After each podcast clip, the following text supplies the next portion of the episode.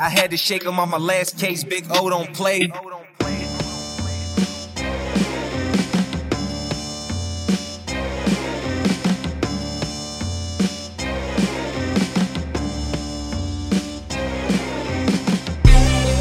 All right, guys, welcome back to another episode of the Muskie Hunks podcast. I'm one of your many hosts this evening, Ryan Reed. Tonight we have many, many people on this call. So we are super excited uh, to kind of get into this with our normal hunks and also our honorary hunks. So let's just start uh, before we get into what we're going to talk about tonight. Let's just kind of jump around and see who we have on the phone and I'm going to start with I'm going to start with a couple of normal hunks, and then we'll get into some of the honorary ones. First one is Mr. Donnie Swink. Good evening, gentlemen. Honey, what's up? Uh, not much. All's good over here. Happy to be Wish- back. Wish we were in Minnesota right now, right? Yeah, I am. I'm a little jealous. I'm getting. Uh, I'm seeing all these pictures from the Muskie Battle thread. Boys are catching a lot of fish up there, but that's probably because I didn't go this year. So you guys are welcome. I was gonna say cold front Swink didn't make an appearance, so everybody's catching fish. Imagine that. It's beautiful up there. No cold front. Yeah, they're hammering them. Hey Donnie, who do you have in the room with you over there? Is that a is that a Don Senior I see? You sure do. Tale, tale of two Swinks. Hey, Don Senior, Hey, say hey. hi. hey, how we doing?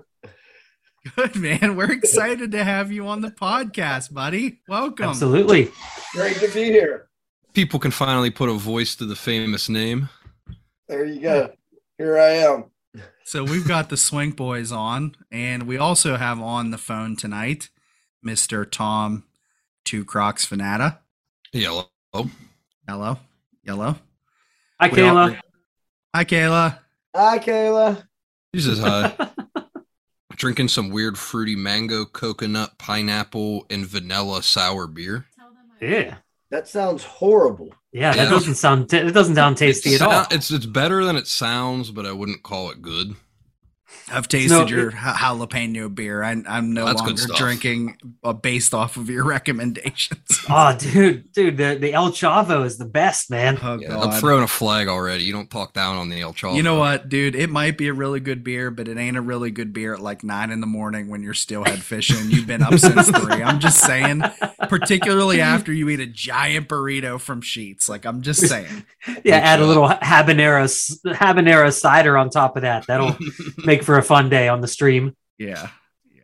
So we also have on the phone tonight another honorary hunk for this evening, Mr. Nate. Buddha Buddha Buddha Ch- Buddha Chest Buddha- Buddha Zeus Buddha Suzuki. Buddha Nate Suzuki. Bud Yeah. Nate Bud Yeah, Nate, bud. Love the show.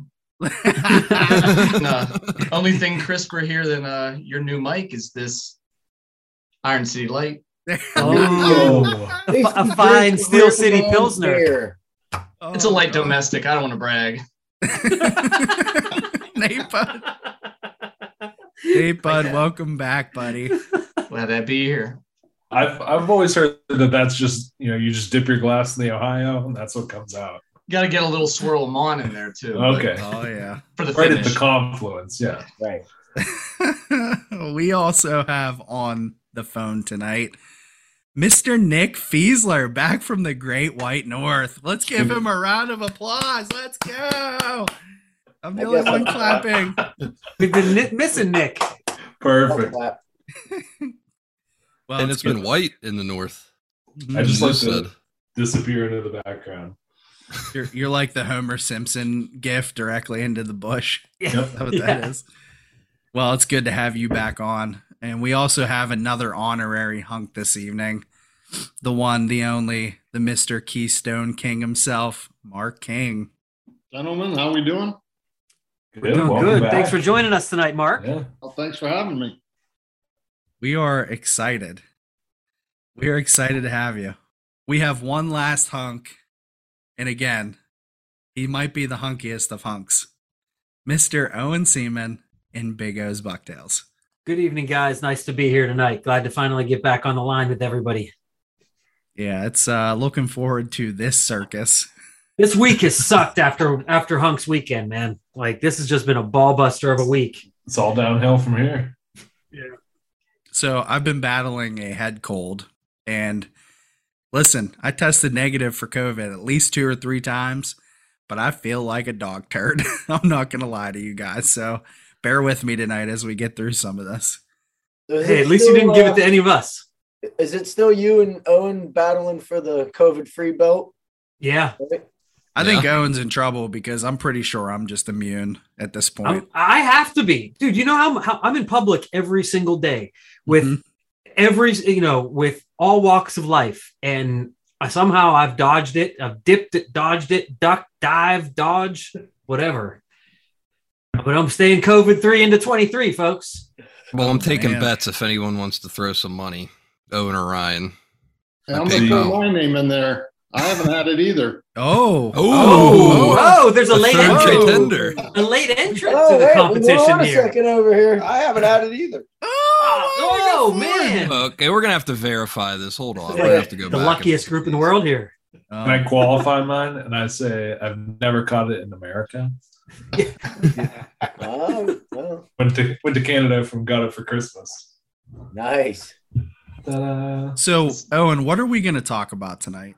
I don't know. I think we just want to kind of talk about uh, Hunks weekend last weekend. You know, we all, everyone on this call took the time to make their way up to the the compound, uh, the the Canadohta Lake facility, I would say, and uh, and we just had a blast, man. A couple of good fish were caught. Uh, it wasn't tons of fish, but there was enough fish to to certainly keep us coming back. And Ryan, you know, you get to you get to to take the belt this year. You know, uh, I wasn't going to flex too hard, but let's just say I'm ready for you to take my belt size. oh, Oh.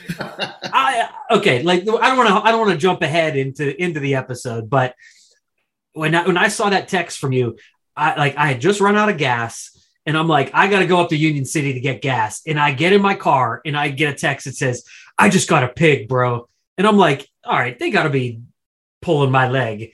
And sure enough, I see the picture and I was like, oh man. So I'm like flooring at the Union City to get gas, to get back on the water, to try to put a fish in the boat. But yeah, man, that was that was awesome. So you know, I don't know, where do we want to start? I'm just I'm just curious what got picked out for Tom's face tattoo that he agreed to. Well, for no, a see, loser. we're, we're gonna have to consult the rule book on this one because I don't know if you can take the belt with the trolling fish in the belt holder's boat. We're gonna have to look at the official Okay. handbook. That sounds First like an all, excuse that a you might- loser would make up. If don't I. I, I heard I heard Ryan Ryan was running his own program. He was. That's what I said. In Ryan's defense, Ryan, I did not have a finger on Ryan's side. He put the bait. He picked which baits, how deep. All I knew from Ryan was how deep's your deepest bait. So I didn't drive him up into the rocks. That's all I Yeah. knew. I got to We're say certainly something. hoping we get into that. You know, how much line out, how fast were you going? Shiny things way behind the boat, Donnie. yeah, shiny things way behind the boat. I love the fact that everybody thinks that I can't catch fish unless I'm with a guide. I have I have like I have spawned this like just natural like Ryan can't catch fish unless he's with somebody that knows what he's doing. And I feel I got to say I feel a little bit like that might have been the first time in a while I was running my own program, but it felt good. Got a fish. That's a that's a good proving ground too, because you're with Tom, who we all know doesn't know what he's doing. Exactly. So, Pretty much. so it's clearly Whoa, Ryan. whoa, whoa! Resident trolling expert, you're talking about. Oh, I Wait, apologize. Tom So- taught me everything. I think he knows. so so before we get to get to the trolling, let's start like we decided a couple of us decided to start the weekend on Thursday. So I ended up getting out of work uh, at a decent hour on Thursday. A case I had on Friday got postponed, so I was able to go up Thursday night. Tom came up. Uh, we both got up there probably about I don't know 7 8 o'clock, something like that. And I didn't we didn't I didn't fish at all Thursday night, but we ended up having a fire. Then Ryan showed up. What time did you get up there? Like 10, 10 30, something like that. Dude, I gotta say, so I was trying to get out of work and I was not sure that I was gonna make it up Thursday night. I was like, I left late. You guys know how whenever you're you're trying to get away for a trip, like mm. naturally nothing goes right. Oh, of Like course. the nothing. initial getting away that's the hardest. Yeah, like I knew I had to pack still, and I was I got stuck at work late. And bottom line is like I made it home super late, like just enough to just like you know what, screw it, I'm going up tonight. Like if it had been any later, I probably wouldn't have drove up. And boy, I'm glad I did.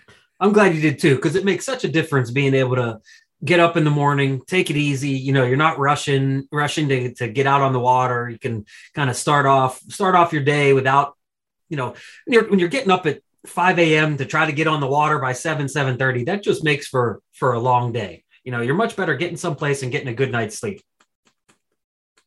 Yeah, Yeah, that we did. Exactly. Got got up, sat around a fire for a little bit, had a couple beers. Dude, it was a good start to Hunks weekend from my book.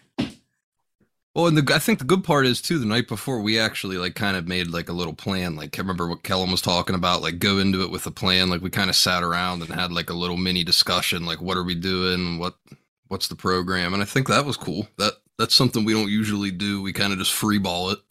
Now, did some of you guys got out Thursday afternoon, didn't you? Nah, that was the No. plan. But Yeah, we, we were all going to try to, but none of us got up there until after dark. So Yeah. Tom Tom put his boat in and just brought it down to the dock, and that was it. We just hung around the fire and decided we would get up in the morning and, and go at it. And we we got up in the morning and what we were on the on the water. We weren't on the water early by any Nah. means, not but it was like you know we we we we fished a whole day. So Mr. Swink.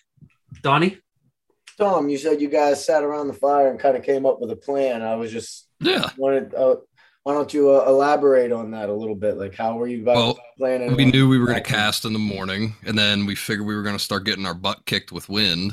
And I hate casting in the wind and the slow because I still don't have my spot lock, and in the wind and like a foot pedal trolling motor just sucks. So I told Ryan, I'm like, maybe we'll just cast until we can't hang anymore, and then we'll bust the trolling rods out. And what we, I think Ryan, what we were going to start deep, work our way up was our original. So this is kind of an interesting thing because a lot, and keep in mind, like the last two, how, how long has it been? Is this year three or four? this, This, is, is third three. for me. Okay, so this is Three for year everyone. three. Yeah. So the first two years, I cat we casted a lot and we got our butts kicked. Yeah. And maybe not all of us, but like me in particular, we get my butt kicked up there. So my like whenever I was prepping to come up for this trip, like my immediate thought was like bring baits that I'm confident casting. You know, even though and you guys can tell me if I'm wrong here, but I I felt like I didn't bring as many baits as I could have.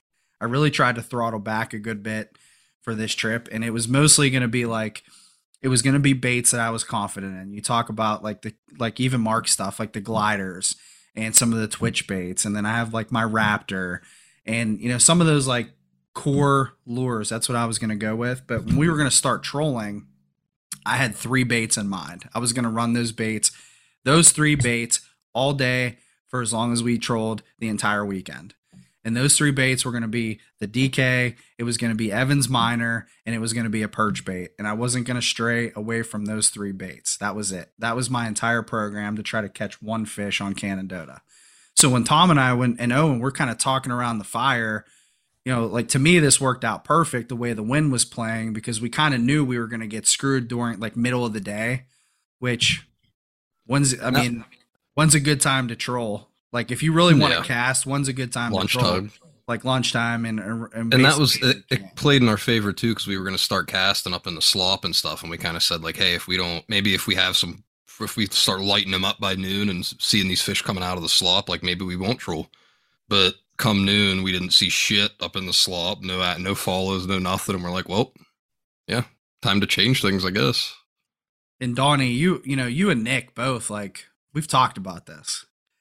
You know, we've talked about this trolling bite, right? Like on some of these reservoirs and some of these lakes. Like, I mean, dude, sometimes open water, you just need to go do it. You need to just try it. And you know, I think that was probably on my mind, like as we were sitting around the fire, it, listening to Nick talk about, you know, where he's was catching fish on specific lakes, lakes, you know, this time of year listening to Donnie, like in our conversations and in our text thread, like that was the plan for me. It's like if we had to troll, it was going to be I want to go out deep and I want to run stuff deep. So that's that's what we did. Yeah. So i mean the wind, before- the wind definitely played a factor. I mean, you know, fall wind just such- sucks I it's feel such a small lake that normally wind you normally wind isn't much of a factor but it definitely was i mean i think i said at one point that's probably one of a handful of times I've seen white caps on such a you know on that lake like so small. Yeah, and to go back to what you were saying, Tom, about the spot lock. So for our listeners, that anyone that is like a professional muskie fisherman would laugh at me when I say that this was my first weekend using spot lock and what a difference it, what a, a game changer it is. But remember, like not only do not all of us have boats, most of us have like our beginner boats, our first boats that we're still kind of messing around with. So I put a Terrova on my on my little boat this year, and this was the first time I ever really used it in the wind, a in the wind, and b with another person on the boat with me, and I was shocked at how effective spot lock was in the in a in a pretty significant wind, and how just how much of a difference it makes that spot lock will orientate you right in the direction of the wind. You know, like it's it's like it it knows automatically how to position you in the best way. And I was I mean, I was just thrilled with how how spot lock worked. And again, that might sound completely stupid to anyone that has had multiple trolling motors and like, oh man, spot lock's been around forever. Well, I've never had it. So, you know, this was my first t- time using it and it was worth every penny of of buying that thing and using that especially in the wind. Speaking of wind, before we really even got into the whole fishy happenings of the weekend, we had a little event go down. The uh the Western PA Coast Guard had another That's incident. right. That's right. So how many how many outings have the hunks had? You know, some of us to all of us together, one with another, and we've had to save somebody. I mean, Nick and I did up in Canada. You guys, uh, Ryan and, and Tom did on Lake Arthur. Uh, we all had to do it this weekend on Canadohta Lake, and this one was like in the most This was the most fashion. interesting one yet, I think. For Yeah. me. So, someone, Tom, you go ahead and get started with this one. This was on. This was on Friday. Friday, Friday. morning. I So just like to preface everything. Every time I go to Canada Lake, something just interesting happens. Oh. Yeah, you just need to pull up a lawn chair, a lawn chair at the boat ramp, especially this mm. time of year because everyone's trying to pull their pontoon boats. And pontoon boats are like notoriously hard to manage in the wind. And it was uh-huh. windy as as hell this weekend. So there there was all kinds of stuff that could happen. I told Nate Bud that. I'm like, it's a big tune yanking weekend, man. Every time we drive by this launch ramp, keep your eyes open. Something interesting could be happening over there. Is this the general consensus? Like Mark, do you is do you feel that way too about that lake? Like does something always interesting happen? Well, that was only the second time I've been there, so Okay. I didn't get to see the uh, adventures on Friday. My most entertaining story is some I and it worked out for me, but some dude just like pulled up to us as we were trolling around and was like, "Hey, you guys want a trolling motor for the front of that boat?" And I got one for sale. I thought you were gonna say when some weird dude was like, "Hey, you want some of these bucktails I made in my basement?" Oh, no. Because that happened too. That's Oh, positive. man. That's a positive experience. Well, yeah. So we're we made contact with the uh, guy. We were we're casting, you know, and I, th- I swore at first, like I heard somebody Okay, say, well, like, hold on. Let's let's back up. Let's back Okay, up. So back we're both. I'm fishing by myself on my boat. Tom and Mhm. Ryan are on Tom's boat. We're both fishing sort of in the middle of the lake, not too far away from the boat ramp. Tom and Ryan are a lot closer to this pontoon boat than I was. Mhm. At some point, I look over to my left. I'm looking at Ryan and Tom, and in my peripheral vision, I can see the pontoon boat over by the bo- boat launch, and I see what I think is somebody swimming next to it, and I'm like, "It's the, the water's 55 degrees. There's no no chance somebody's swimming. Like he must have thrown something overboard, whatever." And sure enough, like I see this dude, his arm is hanging on the top of the pontoon. He's got one leg up on the pontoon trying to like hoist himself up.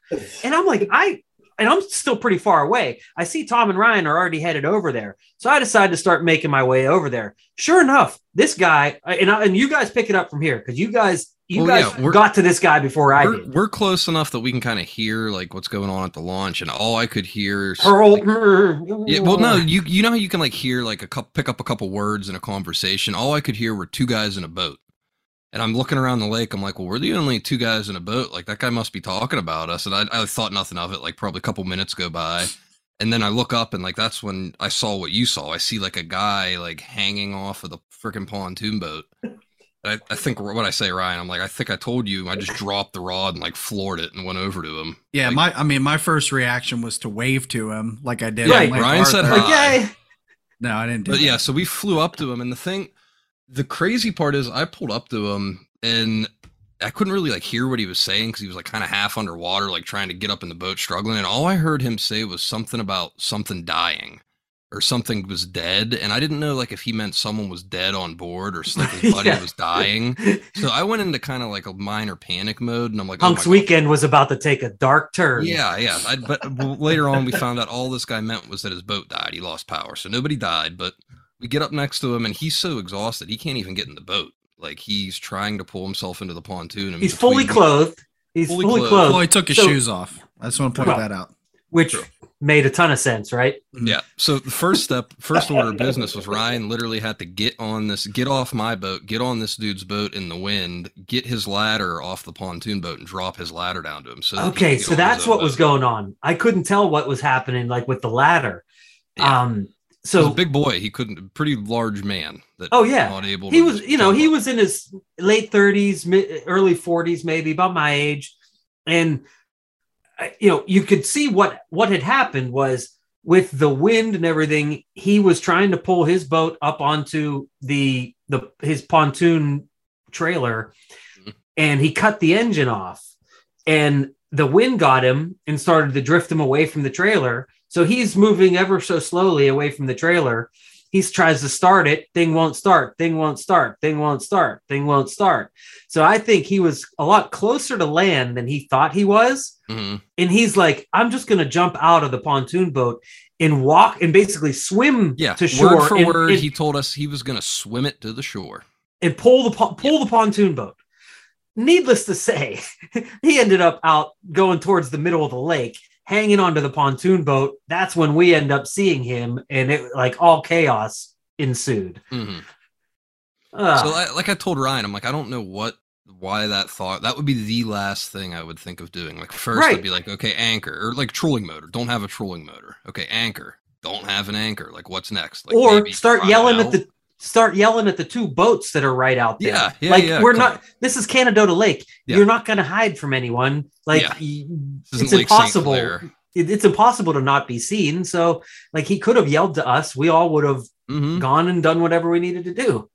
Yeah, but instead he decided to dive in the 50 degree water. And, and this was not a little pontoon. I mean, this was at least like a 17, 18 foot pontoon, I'd think. This was And let me t- let me 15 tell you- Let me tell you how little help the guy was that was there to help him. Like this guy was probably 350 pounds. Um, he he looked like I mean, he probably had never set foot on a boat. He had probably not, he hadn't been on many docks because he was like really having trouble just balancing on the dock. And we're, I'm thinking to myself, man, had we not been out here, if it was up to that guy to save this dude in the water, this dude was dead. 100%. percent That guy that was with him, there was no, he was not going to save him at all. Not one bit. I feel pretty confident we saved that guy's life. watch him die. Like, Yeah. yeah. If we're not Yeah. out there, if we're not out there, I don't know what he does. The problem I was- cell phone here. Uh oh, no bars. No You're out of bars. luck. The problem was he was so exhausted from trying to get Right. back up onto the pontoon All he could do is hang on. Like, that I don't know that if he would have left the pontoon to try to make it to shore, I mean, where he was at on the lake, it was probably doable, but it might not have been, dude. And, Depending and how the good shape, of a Well, remember how the wind the wind was the wind was going north. So where he was, that wind could have just continued to take him all the way up to the north end of the lake. if he lets go of that boat, I, I can almost, I, I feel as though that dude would have lost his life on that lake that day. Like, Well, the smart what he should have done is just just swam, just left the boat and swam himself Mhm. because boats come un, untied on Canadohta all the time and end up on someone else's dock. You know, that stuff happens. So just just leave the thing go. Forget the boat. Save your damn life. mhm. yeah. Listen, and we had, go ahead, Nate. I was to say, I, I can tell this took a lot out of you guys because when Tom and I experienced the second possible rescue opportunity, he just looked at me and he goes, "We go fish the other side of the lake." I was like, let's go. Well, this was not this was didn't as it. much of an emergency. We saw probably a dozen other dead tunes this weekend. That's like what we were saying. This is just a lake where they're dead. It's like a like a cemetery for dead boats everywhere. Yeah, there there are probably a hundred pontoon boats that get taken out there in the spring. You know, put on the put on the lake, taken to their dock. They may get run once or twice all year, and then here we are, October sixteenth. Everyone's trying to start their nine nine Evinrudes from 1979. say. Should also be mentioned that there it's a nine nine horsepower limit, so they're you know fully cranked in a strong wind and they're not moving. exactly. Well, I Yeah, got a so- really ma- I got a really majestic picture on the final afternoon. I sent it to you guys. It's a nice sunset picture, and if you zoom in closely enough, you see a pontoon getting pulled by another pontoon across the lake in the distance, right right into the sunset. As is tradition. So Another one I avoided, by the way. I need to talk about this what this last part of this this rescue, okay? Because you guys know how sure-footed I am on the boat, number 1. And I was dude, I was graceful. This was You might were. have been the best I've ever moved on a boat in my entire life. But as we're standing there and I'm about to get off, you know, like we had this big it was basically a kerfuffle at the at the ramp trying to get this thing on. It, it was a it was just a complete like I don't know if kerfuffle is the right Oh, yeah. word. Is Well- kerfuffle Well, Tom's boat- well, As Tom's opposed to the boat- word cluster. Yes. Yes. Yes. So, dude, anyway, I'm not going to get into the details of this one, but just know this dude that tried to swim his pontoon to shore, this dude with the the rock hard nips in this wet t-shirt. This dude steps off his pontoon with his buddy and Owen on the dock. And somehow the do- the, the dock at Canadohta Lake I've never seen like- a dock move does that like way. a 90 degrees and almost goes vertical. And I almost watch all three of them come right back into the lake. Well, that's what I couldn't tell. I thought that was that big dude that was there to help him. I thought the big dude like did something to make that happen because I had never seen that dock move like that either. Uh, he stepped off and dude, I swear to God, you guys almost like he almost flipped it. I don't know what was wrong with the dock, but he almost flipped the dock and sent all three of you into Well, the water. At that time, I'm hovering around the dock on my trolling motor. I'm like thinking, okay, I'm gonna go in and I'm gonna give him a hand tying off. And then I saw the doc do that, and I was like, oh, nope, fuck Tom- that. I just- literally Yeah, watched, I'm outta here. I literally watched Tom kick it in reverse and he's looked at me and he's shaking his head. He's like, Nope, ain't gonna Nope, happen, nope, buddy. nope. Uh, Well, you guys Nope, got nope. it under control. Walk over to the cottage. I'll pick you up. So that was So and, and of course, what what's the first thing we all say to each other? That we know that's not going to result in any positive musky mojo. yeah. Like we've we've already been through it. We know that doesn't that's not the way it works. So don't even don't even think about that. We were wrong. We I were was wrong. Absolutely. say, but you were wrong. We I love to be Not much wrong. Longer after. I love being wrong. So what what was going on Friday then? So Mark, you were I'm assuming you were working, right? On Friday? No, actually, my son had a football game. Okay. So you had a football game. Nate Bud, you were working on Friday. Yeah. And then the, When I, when I saw that uh when I saw that message from you at like 1:40 in the morning, told me to get up there. I was like, oh, Yeah. I, like I struggled the whole day. I was- then I got the fish Yeah. picture. I was like, ah, it's like I just gotta go. yeah. So and then Swinks, the Swinkies, you guys were working on Friday too, right? We were. Okay. I just want to make sure. My boss is tough, man. He doesn't let me take off enough days to fish. You I know. It's all You guys- If only, if only you had a boss that musky fished, right? Right. Yeah, if only he understood. Yeah. You guys got to quit those jobs. Yeah.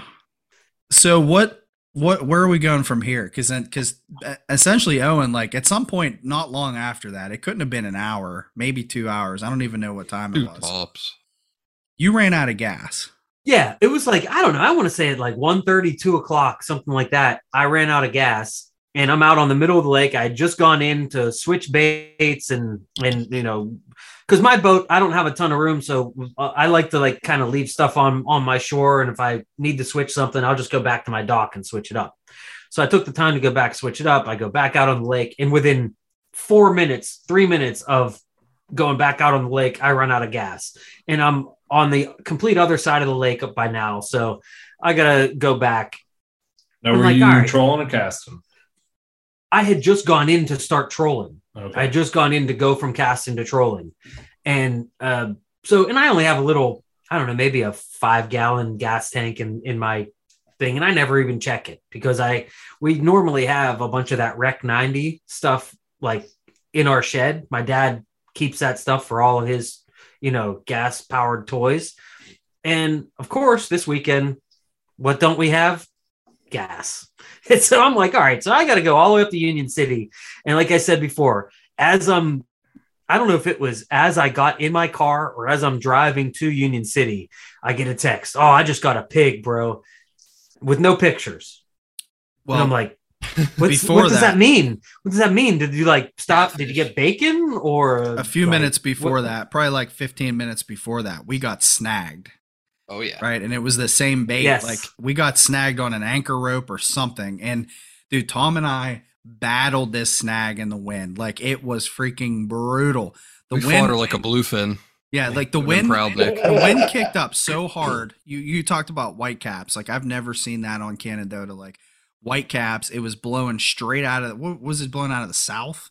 out of the south? Yeah, it was a south to north. and it was i mean it was coming dead center of the lake and like tom dude i don't even know how we got that bait back it was A a, complete nightmare Oh yeah. I so thought we're I thought for sure you guys were going to have to cut it because that, that's actually when I was driving in to make the switch that I saw you guys and I was like and I stopped and I talked to you guys. I was like, "What's going on?" And obviously you were snagged, and it looked like you that thing was gone. Whatever Well, that you know bait how was. those you know how those lure knockers work that we use. You're supposed to be directly above the lure, right? And you drop it down to the lure. So at any time, how much line do you think you should have out? Like ten feet if you're gonna attach the lure knocker, fifteen feet, depending how deep you are. I'd get the lure knocker on and I'd hear Ryan go, uh, "It says sixty feet. It says seventy feet. It says hundred feet." I'm like, "Oh fuck, hold on!" And I'd have to take it off, get on the motor, drive back up to the Yeah. lure. Then the twenty mile an hour wind would blast us back. It was it was not fun. it was a nightmare like we had literally like 2.7 seconds to pull this bait out when we were over top of it and somehow tom pulled that bait out Look at that. so he pulls the bait out and i'm guessing it was probably an anchor rope Mhm. because there was I- I couldn't even tell you it didn't feel like a tree or anything like that. I'm like sitting I have this DK in my hand like I cannot believe we got this bait out like back. Like I was all I was going to about to be in tears cuz I was going to lose this bait. We we get reset. We go down what not even 10 minutes later. Probably one lap, one lap around the little like- pond. It was like a lap later and we're sitting there. The rod goes off. We both instantly knew it was a fish. Like well, there was no, no. See, if you watch the video, I ha- I've I was not expecting that. I kind of like it took me a good five seconds. I could see the click in my head that we actually just caught a trolling fish there. Well, I mean, I think we were both in shock because number Yeah. one, we're on Canadohta. I did like a triple And number take. I two- like looked at it, looked away, looked at it. Like number two, like I didn't expect to see a fish like that. Like I Mhm. was, I was thinking maybe like a 31, 32. So I, I don't know. When the rod went off, it it sang pretty good. Like it it, and I could just tell it was a fish. Like as soon as I picked the rod up, I was like, I think I even said in the footage, like this is definitely a muskie. Like I can tell this is a muskie. Like it is shaking the whole way back to the net. So on Tom's boat, you've got like the back like the back deck and the front deck, right? There's that little like gap where you can step down into like where Mhm. the console's at. So like and immediately I knew like if we were gonna get this fish, like Tom's like step back. I'm like I knew I couldn't be on the back deck for this. So I like step back. So naturally Tom's like a little bit above me. Right. Well, I'm I'm trying to keep like I told you guys this before with this trolling fish and Donnie and Nick, this is something you guys can correct me if if you feel like I'm wrong on this, but in years past, everybody has always taught me up until last year, everybody has always taught me to keep my rod tip down in the water. Okay, do you guys hear that a lot? Do people I tell? think that's a casting, common casting. You hear that? The, Okay, Yeah, so when you're fighting the uh, fish or when you're troll like while you're trolling. Like fighting Like a fighting- fish, fighting fighting a on fish. down. Yeah. I I always thought that was because you want to keep the fish underwater. You don't want it to come up because if it comes out of the water, it's got a better chance of shaking the hooks. Is that that is that the same type of theory that everyone else has That's what I. been yeah. told? yeah, That's what I agree. keep it, try and keep it from jumping. Yeah. Okay, so it's a fair assessment to say then, based on what this group thinks we know, that people say to keep the rod tip down when you're fighting a muskie. Right. Okay, so when I got on the boat with Doug last year, the first thing they noticed is I was immediately jamming the rod tip down and I wasn't holding pressure on the fish. Okay, you guys know how many fish I lost last year, right? Like I lost tons of fish. Like I probably lost 20 plus fish last year. This year, I decided to hold the rod tip up. And on Tom's boat, this played like perfectly into that because I was sitting I was standing down where the console's at. Tom's up above me with the net. And the, the only place for that rod tip to go was up. Mm-hmm. I can just I just tell you guys like I've I've netted way more fish this year holding my rod tip up than down. That's something that I'm probably never going to do again. My rod tip is going to be straight up in the air moving forward. I feel like Rolling? a lot of that too is you want to you just want to keep it bent no matter like if you have it down. I, I think that's you that's just the. want that I mean, bent if and working. Yeah, I think some, pressure. if, especially with trolling, if you think of okay, I'm going to put the rod tip down, you put it down, and that's going towards the back of the boat, and that's like automatically giving the fish some slack there. Whereas Mhm. you know, if you put it down, but but kept the flex on it, do you know what I mean? Like if you dug it down, but but also kept it completely pressure the entire way. Um, Yeah, I think That's, I don't think know. That's exactly it, Owen. I mean, I can tell you what what I try to do with every time I get a rod out of the rod holder, if I'm trolling, eh, is basically try to keep it as similar to like where it was as I bring it up, if that makes sense. You know what I mean? Like if it's the side rod, I position my body to to keep the rod as a side rod, and I grab it right here, and I'm cranking right here where the rod is, so that you I'm don't not- make you don't I'm make some crazy move it like up make or a down. movement where I could let it slack. My goal is always, you know, if it's the down rod, I'm going to grab it here and I'm I'm going to keep it basically here because it's already it already has that tension on it. It's you know it your movement is what's going to make you know give it that opportunity to lose. You have Do the you momentum set- of the boat going for you and the pressure is already there. The main Mhm. thing is you just Mhm. want to keep that pressure on it. Do you guys set the hook separately on a trolling fish like that, No. or do No. you assume that it's already been set? It's. So It's Yeah. it, it's either hooked or it isn't. If it's coming off, it's coming off. You know, swing Okay, so the he- rod around again. That's just going to give it an opportunity to slackline. so I both, learned there's Ri- both Ryan and Mark spent a little bit of time on my boat. Mark and I didn't troll at all, but Ryan, like you can see that my boat is not set up for anything other than trolling with just three rods, like just like kind of like a solo trolling boat. And what the thought in my head, like you and Ryan, when you and I were out fishing, we had a plan. You were like, okay, if the down rod goes off, here's what's what we're gonna do. If the out rod, so if I'm by myself, Canadohta is so small. Like if you just if I just let the boat continue to drive while I fought a fish, Lord knows where the hell I'm going to end up. like I mean, so uh, my thought is, and I haven't gotten a trolling fish probably in two years now up there, but my thought is, I immediately am going to kind of put a little bit of gas on it to to make it make sure I get a little bit of a hook set, and then I'm going to kind of pull off and try to get that the rod out because I'm afraid that if I stand up and and get away from the steering wheel, like Oh, Lord knows what the hell is going to end up happening. Uh, So it's a, it's a worry for me, you know. I would say ideally, Owen, if you can. And I mean, I used to deal with the same things on the Sylvan when I was just running the tiller. Uh, you know, as soon as you let off the tiller, you're turning left or you're turning right or whatever. Yep. uh, and it's definitely an issue. But if you can, and this is where it helps to have two people on the boat on the same page or whatever, but don't don't lay off the throttle until at least the person has the rod in their hands. Mhm. Yeah, that's that's where you lose probably a good majority of the fish, and that would be like if you throttle down and then go for the rod. There's no line coming into that them reel. opportunity for a slack line. Whereas if Well, you see, I was- saying that at least until the person has a rod in their hand and they could be cranking as you're slowing down or cutting it, you know, you're gonna have that opportunity to keep pressure. But what about total when I'm out there by myself? That's Um, and gets difficult if you Kick the throttle it- with your foot. Yeah, if you if there's don't kick it the wrong way. to keep it. I mean, I used to grab them on the Sylvan. I could tell you what I would do because I my handle, I had it, you know, it, it would maintain the speed. It was the turn that would be the problem.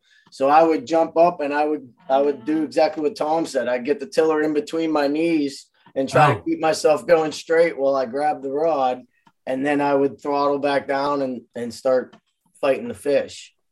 Nate gonna Bud Nate Bud has a has a tiller as well. Yeah. Uh, but Yeah. are you and your dad? You said that like kind of going to Canada this year kind of opened your eyes to trolling, and so you guys are probably going to try to get more of a trolling setup this year.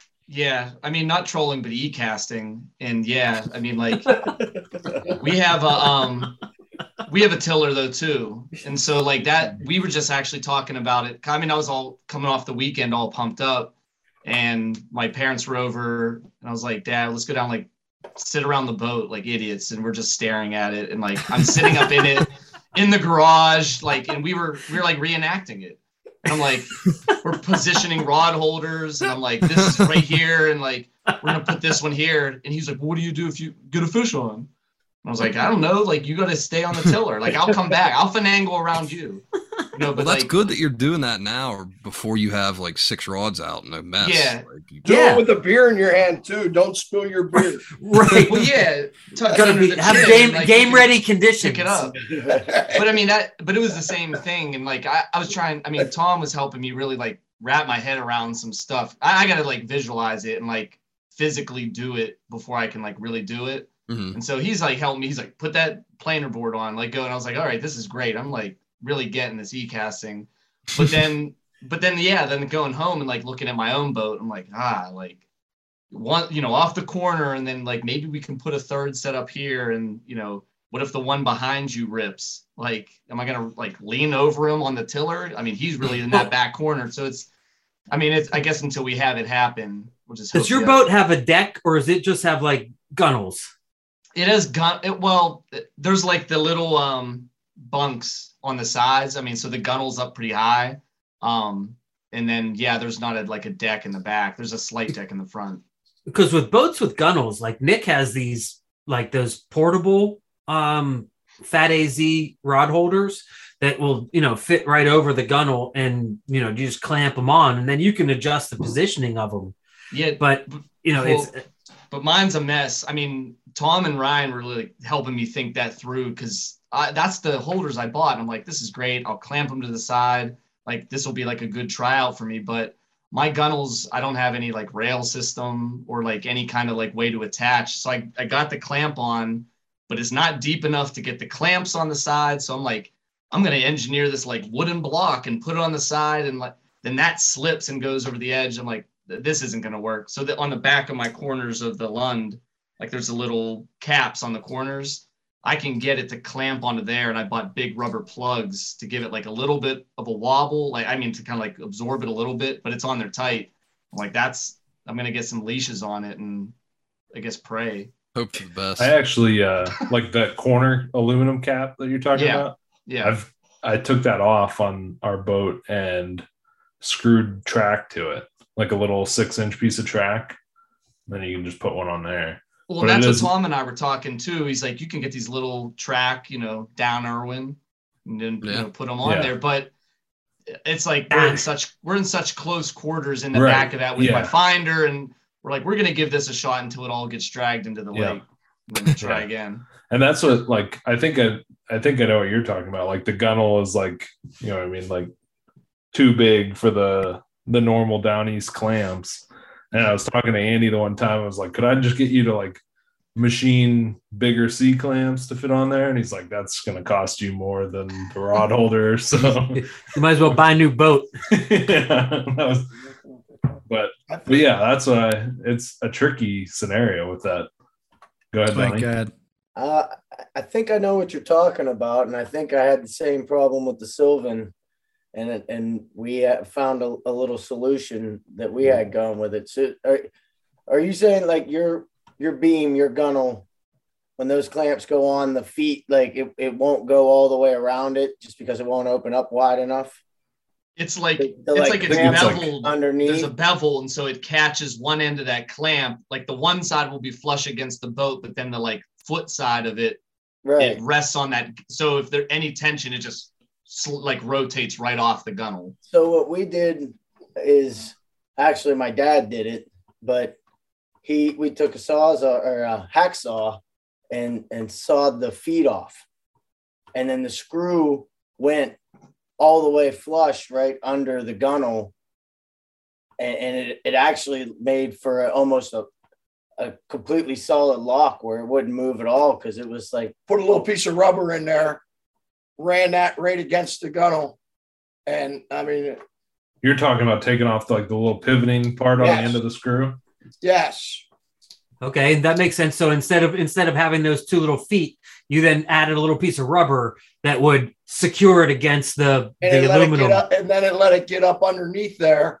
And then I mean, it, you couldn't have pulled it off. You would have, you'd have tore the whole side. yeah, of the you're off. you're way closer together instead of instead of being out here. You're exactly. What's it? The other part that I ran into too was that the the clamp didn't close far enough. So like, I mean, the rubber, if the rubber was like thick enough or wide enough, I could get it. But like, even if I took off that little foot off the screw, that cap, that other end, that like claw end, it it would have just slipped right over the top. My gunnel's real weird. It's shallow on the inside and like wider on the outside. So I just really couldn't get it. I was like, I have to either mount something on here or you know, I, re- I texted uh, the guy from Fat AZ while I was on the boat up at Nipissing because we're looking at, we're like, we can do this. So I'm texting him from the boat on like while we're eating lunch on the water, and he's like, he's like, send me some pictures of the back, and he's sending me drawings on. He's like, we could like mount rails and all this stuff. I'm like, yeah, I, That's I awesome. figure this out. You know, this is too much, too much real quick. You need to just buy another boat. That's listen. I'm gonna need a bigger house because I need a bigger garage to put it in. just buy a Ranger, problem solved. yeah. Just Then you can just the sleep. Ranger. You could just sleep in the Ranger. That's right. exactly. Well, before I would kind of want to get back to Ryan's fish here because him catching the fish was not the end of the. No, this was only the beginning. That was only the start of it. That was only the beginning of the nightmare. So, I was so Tom to- taking to- a dip. to g- yeah, Yeah, so I'll- to to go to kind of get back into this i was talking about the rod tip up so you know i'm reeling this fish in and it felt like a good fish the whole time i mean it was it was head shaking everything it felt like a good fish well when the fish came up to the surface tom and i i think had a moment we looked looked at each other and we were like oh that doesn't look like a Canadohta fish. That doesn't looks look like, a, real muskie. Canadohta. Like I was like, that's a really good fish. And he again, like picture this. I'm down kind of in, and I could just barely see because like uh, my eyes are basically just above the water line. He's down where like you would sit in a bass boat, like in the hull. So Tom got a really good look at it, and all I could see was just you know this My ass. basically in this like gold flash that looked like a really good fish. So we get it in the net. Long story short, we get it in the net. We're both going bananas. okay. And I'm like, I feel like my Canadohta curse has been lifted. And at that point, we weren't even really talking about the good musky karma until we released that fish. But yeah. Well, I went into well. First, Ryan is hyped up as he should be, and I'm looking up and I see the shoreline like 20 feet away, and the wind is has not let up Oh. yet. It's still whipping equally as hard as when we rescued our uh, Team USA swimmer buddy. So we're we're like, if I didn't drop an anchor, we were what like 30 seconds away from Oh, yeah. smashing it into the shore too. big So time. my first, I don't have, I still don't have spot lock. So my first order of business, I like push Ryan out of the way. I'm like, gotta get an anchor out. So I chuck an anchor. We did, we didn't pull any rods, just threw an anchor off. And as we're unhooking the fish, every rod that we didn't pull is now wrapping its way around the anchor line. yeah, and we- everything else, which is every, yeah, which is every rod, by the way. It's Yeah. not just every All other five rod. others. It is every single rod on that boat is now wrapped around the boat and the anchor line and itself and each other and everything else. It was just like, But the first uh, order of business was getting because the fish that was like the worst hooked muskie I've seen this year. dude, On- that fish absolutely crushed that DK. Like it, we were talking about this. Like they don't, for some reason, those baits, whatever, they just they hit them hard. But like, dude, this was like a big rubber eat. I mean, it freaking it didn't choke it, but it it ate it. It got every single hook, every single hook on that bait, nine inch DK. So we're cutting we're cutting hooks. We're like trying Cutting to get lines, this. cutting hooks. I look down and I see Evans Minor like wrapped in the net on the outside of the net. Yeah, I'm like, where the hell did this one come from? This was like on the other side of the boat. Like, Like- This is a giant disaster. So at one point, what when what did that did that happen before as you were cutting hooks? Yeah. So we, we we got the fish unhooked, and then we were going to get it out of the bag, and we realized we still had like every bait in the bag. So we wanted to get the bat the, the baits out of the bag first before we go reaching in for the fish and stuff. This And that's part what I almost did the old the- slip. Is What's this that? the where we throw in the disclaimer that this can all be avoided by clearing rods? Yes. Oh yeah. Right. Just, Well, just throwing that out there. So okay, My boat I- partner was busy celebrating. I was gonna. I'm gonna be real honest with you guys. I I don't even remember Tom dropping the anchor. You know why? Because I was yelling at every single person on on the freaking shore of Canadohta Lake. I was going. Mark, you would've loved it. absolutely, I know. dude. It was Insert in- insert Mark insert the video of Mark saying to Ryan, Why are you? "What are you screaming? screaming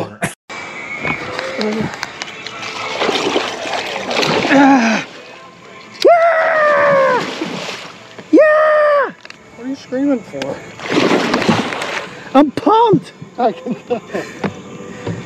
Yeah. Well, it was it was classic Ryan Reed, and it was like, dude, everybody in Canadohta Lake knew that I caught a muskie at that present moment. He said I had no idea. I came out of his house onto the dock. Do you remember that? In the whole midst of it, he heard you in his cabin and came out on the dock in like his PJs with his coffee to see what was going and on. And his dog. It wasn't So the guy. It wasn't the guy that just soaks bluegills constantly, was it? I Maybe. don't know, but So yeah, we're digging baits out of the net, and I'm like strat. I have like a knee kind of on like the transom where the where the outboard is, and I have like another knee kind of like on the boat and the net, and I'm like holding on to the net, and we're rocking and rolling, and my knee slipped off the transom, and my left leg kind of went in the water, and I Kinda? grab I grab onto the net to kind of get back in the boat, and the only reason that net stayed where it was is because old Ryan Reed over there was kneeling on it, or I would have been in the water with the muskie, the net, uh, Evans Oh. Minor, a DK. he was going dead center of the net, and guess guess who was there? Old Good bear old paw Bear scooped me right up. With by the Bobby way. Bear Paws, Paws steelhead with the big old bear paws. You can there. barely even see it in the video how quick this all happens in less than like a quarter of a second. He just swoops me right up like a bass and Ryan Ryan knew you were trying to net dump him again. I Uh-huh. saw Had to take him- precautions. Dude, I saw him teeter, and then I heard his leg go in, and I was like, Heard the "Not today, buddy!" Not I losing my right- muskie. freaking right around, and I'm like, "I am not losing this fish," because I saw in the video, got it's- the fish. face first into the net on that. you hear it in the video. He goes, "You good?" I'm like, "I'm good," and right back to business, right back to digging baits out of the net like it never happened. So Ryan get, was probably ready to just Sparta kick you off the back of the Uh-huh. boat. and It's like take finally, I got rid of this fucker. God. we, we got the fish. Uh, we got the fish out of the net, and guess what? There was no circus music. Yeah, which I, I'm very proud of. Usually, when Ryan's digging in the net, he'll ask you if you're ready. He'll say, "Are you ready?" with the camera, and when he gives you the "Are you ready?" you have time to like send a couple text messages, call your mom, tell her you love her, eat a Yeah. sandwich before sig. We before just gonna- Ryan gets that. Yeah. Are we That's just gonna fine. gloss over Tom's jaw spreaders? Oh. Oh no! You know what? We Add need to go back. disclaimer. Oh, I didn't want to go there. You Like go there. Okay, so I've let never me, seen. I'm ready to go there. So keep in mind, like The I Dexter. literally asked him. I was like, "Dude, we got to get all came these out. baits out of this net because I don't want to put my hand in there. I don't want you to put your hand in there. I don't want our hands anywhere near this many baits with this fish in this net." Tom's like, my hands. What? Huh? I'm just gonna So, go throw it. I in look there. over I'm gonna- and me somebody has a freaking fish's mouth jammed open with their hand, and their hand is in its mouth, like in the roof of its mouth, and he's like literally making a fist, and he's just like pressing up as hard as he can into this fish, and the the fish's mouth is open, and he's in there working these pliers, and I'm looking back, and I'm like, "What are you doing, dude?" I was Because you about to saved Let me You first tell him. you, That's the least he could do. the Canadohta Lake Medical Center is not much of a medical center. Nope. Okay, Mm. I can assure you of that. I bet you We that's would've been Dave headed- like when you're in a situation when you see a fish with like hooks in it, like you get so jaw fish spreaders and you use in a bad- pliers. Yeah, but like, so the thing is, like, the jaw spreaders in that situation, that wouldn't have done shit because the way that fish was hooked, it was hooked in a way where its jaw, its bottom jaw was hooked to the top jaw. So before I could even spread the jaws, I had to get in there somehow and cut the jaws apart. So like in that moment, I'm not, I don't care about like what's a f- No way, dude. Dude, Okay. dude, dude, dude, dude. Whoa, whoa, whoa. Well, before, but- the, no, no, no. Don't even say that. I'm not. Uh, the- dude, I the- know you- have you I'm seen bad? You've idiot. seen. We've all seen bad muskie you know, and Yeah. it's it will slice you wide open. Absolutely. And all If I can not think about is that all I can think about is that uh the shark video. Did you Oh, see that oh, one yeah. this Oh, yeah. earlier this year? Where basically the dude was kind of doing the same type of thing, kind of be Captain Cowboy, you know, I'm just gonna take this out with my hand and, and ends up losing half of his fucking hand. The thing is, it looks bad in the picture, but if you pay attention, there's a spot on the muskie's nose where Every no time. I've seen Tom handle a fish, he does something completely insane. unsafe. Wait, so are you saying like there's a spot on the muskie's nose, like on a great white shark, where you can Yeah, like he's- you know, Yeah, touch the nose nose, 'em up, yeah, and, if you and it'll to. it'll like stop and put it in like a hip. You hypnotism. just got to be quick. You got to know. You got to be able to play chicken with them. If Does you feel anybody them getting know- ready to move and getting uncomfortable, you get the hell out. Insert of there. disclaimer. Insert This where disclaimer. you This use is Tom's. Ryan's This favorite is tool, the boga. Part, and the this thing is is, Tom's advice. Thank you, dude. And I'm listen. So you, there, if this you, is hold the Yes. for the boga. This is what Yes, you need. it No. is. So That is no. Yes, that exactly is. But Yes, if you're if you pick a fish up when you touch a fish for the first time, you know if it's like jumpy or not. Oh, and Ryan and I both here. knew this fish was like the most cooperative muskie I have Oh ever. you guys, Ryan, was it did you not? guys? Okay, Were you- I'm- listen.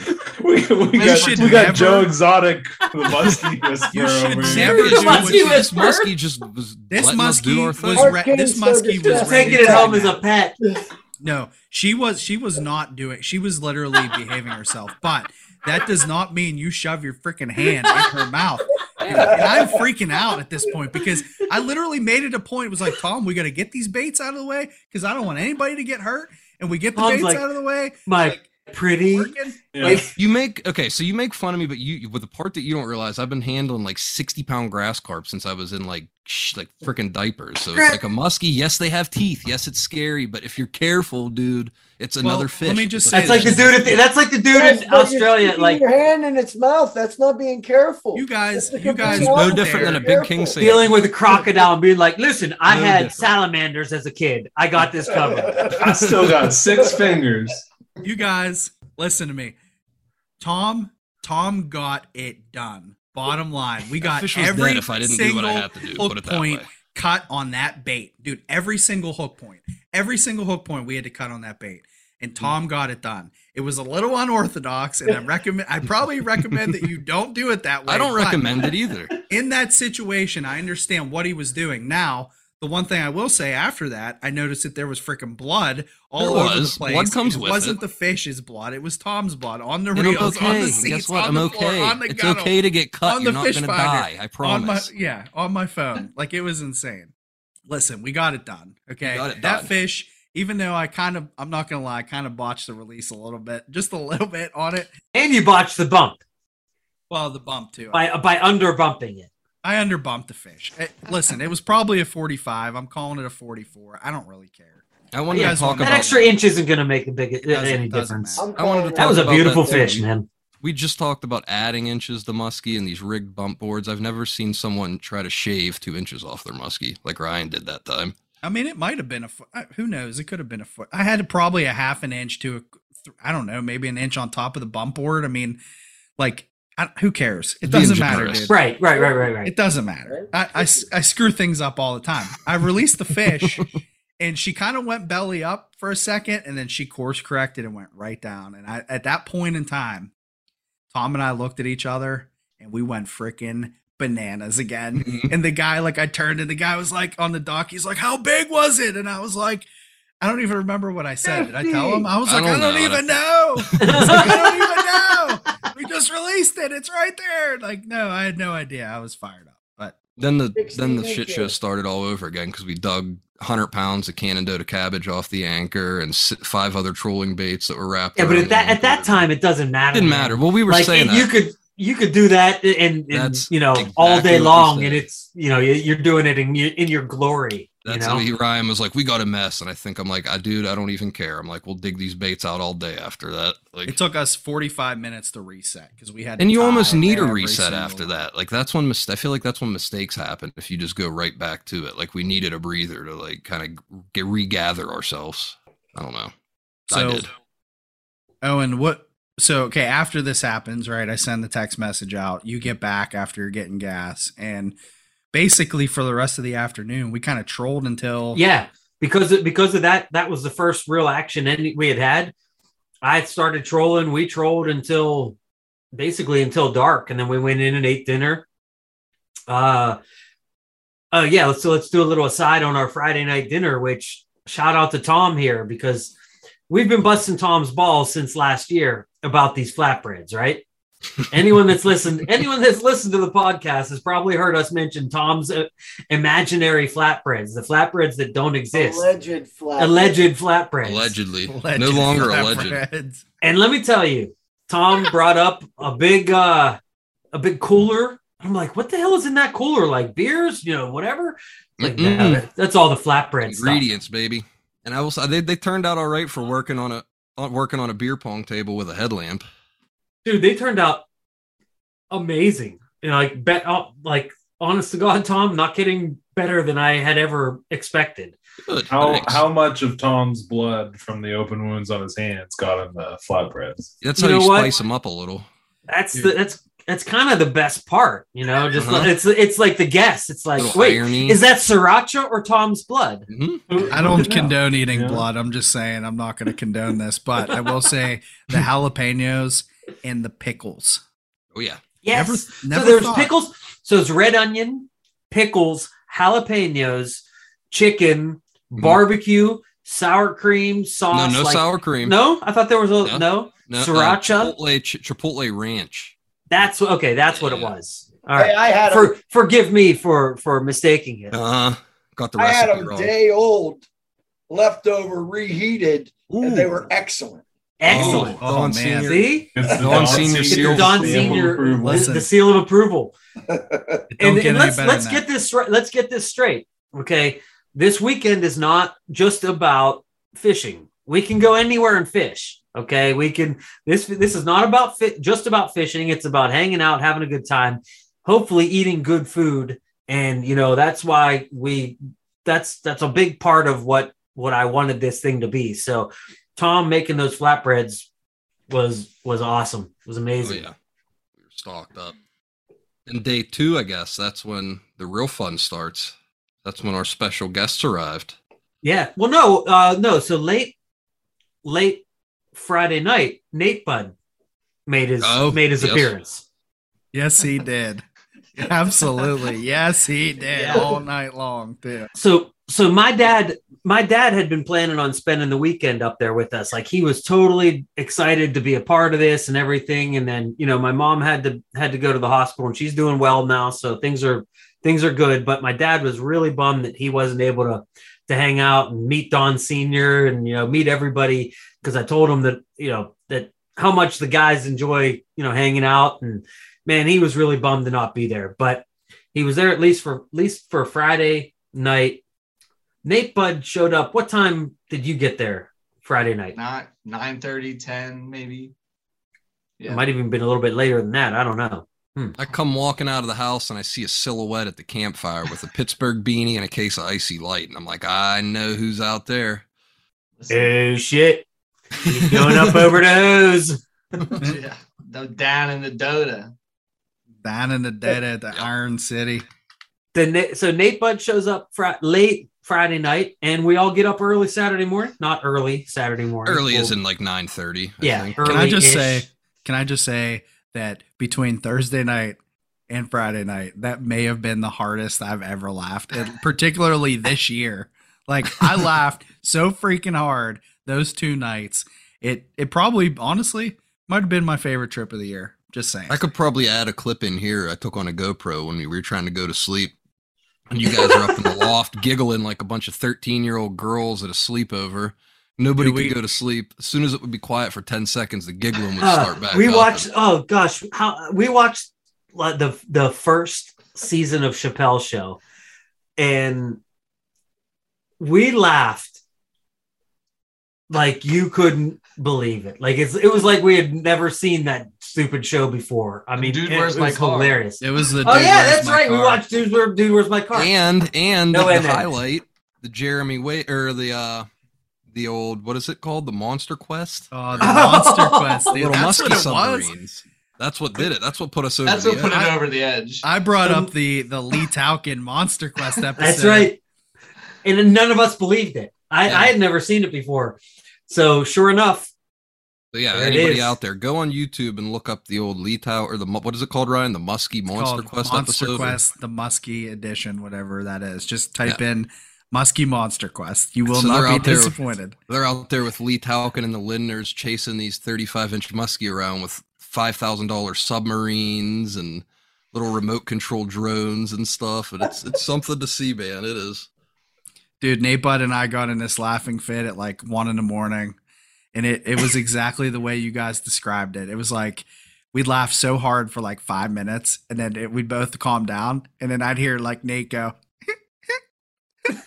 and it just start all over again. And the same What thing is- happened either way. it's kind of like being at camp in my place because like you can kind of hear everything, you know, because you got the, the downstairs and then you have the, the upstairs loft. And uh, yeah, it's kind of like being in bunk beds with your buddies. Do we need to, Oh, do we, Nate, do we need to tell them what happened Uh, late I don't even know what happened. I, I Oh. just know like I woke up Wednesday morning like 4:30 in the morning just cracking up. I was just thinking about it.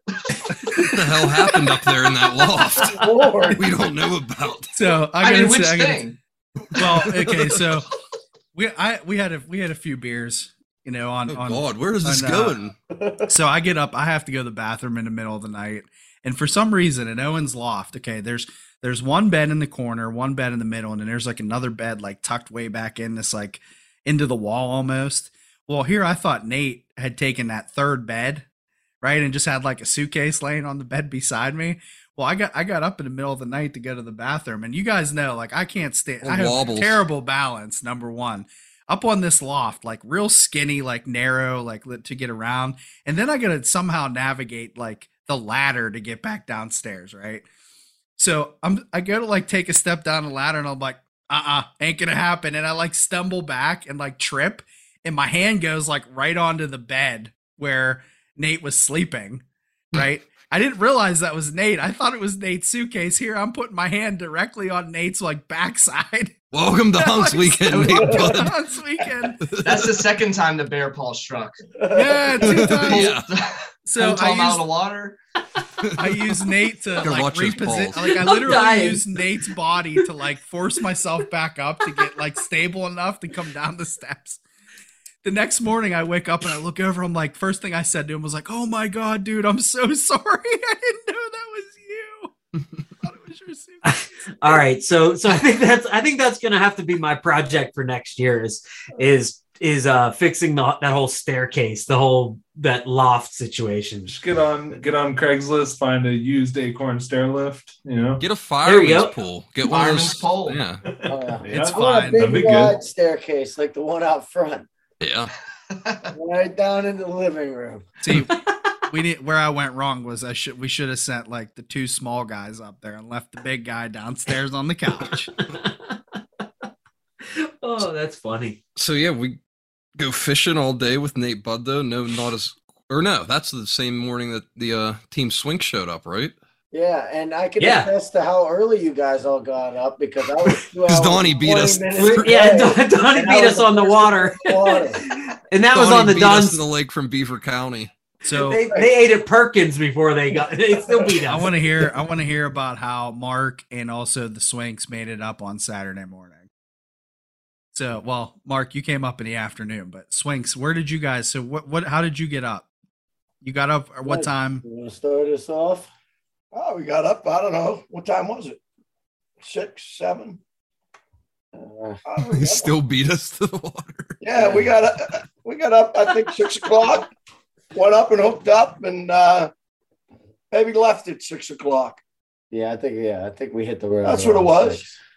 Went up, got on the water. Figured you, figured you guys would have a head start on us, but And is this right? You guys had a, a good meal. seen. You had a good meal on your way up. Uh, we didn't. We actually did not. We stopped at Sheetz. Okay. Uh, we oh, so we did have a good meal, I guess you could say. We had a good Sheetz meal. Uh, You know, Sheetz burritos are pretty good in the morning. Mm-hmm. You know They're what? good for you, senior. Don Senior, what's okay? Which Sheetz burrito do you get? In the break, I get the sausage, egg, and cheese. Yeah, sausage And- egg and the bacon. Okay, so I'm I'm pretty convinced that Sheetz has changed their breakfast sausage over the last year. They absolutely have. It was really, really good previously. And the last couple of times I've had their breakfast burritos, I've not been particularly impressed. Nope, I agree. All right. Just Switch wanted to make sure it wasn't just me. Switch it over to bacon, he says. You heard it here first, folks. I actually got one bacon and one sausage. It was like, uh, no, it's not right. Nope. See, I, I'm telling you, I, I'm the same way. I've, I've actually gotten them at, at multiple Sheetz. I've, I've given them a chance. Yes, I've tried it at a different Sheetz, thinking like, oh, maybe it was just that one Sheetz and like New Alexandria that had the shitty sausage. Yeah. But nope, it's it's like, yeah, bullshit. The damn supply chain. Yeah. Oh. That's it. Hmm. And it's Joe Biden's fault. blame blame Biden for the sausage. Yeah. Oh my let's God. sti- let's stick the "Where's the beef" sound sound clip in here. Well, speaking of beef, I got to sleep next to the pot of roast beef on night one. Oh, that's right. My wife's beef was cooking next to you the whole night. I got to sleep next to your wife's beef. I think that's the first thing Tom said too in the morning. Like I remember like peeking down around the the banister and Tom's like, I got to sleep next to the beef last night. I'd wake up in the middle of the night and it was just like blowing right up into my nose from the floor in the crock pot. It was like a nice little Yankee candle, honestly. My wife told me she made like able to make a sandwich. I, I would have had at least two overnight sandwiches. just reaching down in my sleep into the pot and taking handfuls of beef while I'm sleeping. Well, there wasn't time to cook it because my wife, she was like, Oh, I'm going to make like, you know, more than I normally do. And I'm thinking she made like three or four pounds. She made nine pounds of beef. and like, so that's why it took, I mean, that thing cooked for like 24 hours. Oh. Nick would have been in heaven. So we That's pull into the boat launch and get all situated. Get out onto the water. What? In it. No. It seemed like right away. Team yeah, we get was all screaming. set up. And uh we we really we made one pass around the lake and uh we were kind of just coming back around and we were see, it was seeing a lot of bait and, and he was still driving i just got set up got the rod set up I, you know he was driving and i was getting things kind of still honestly still kind of getting situated getting the net in place and making sure the release tools are out and all that kind of crap and rod goes off and I said, you know, that don't sound like a 50. You go ahead and reel that one in.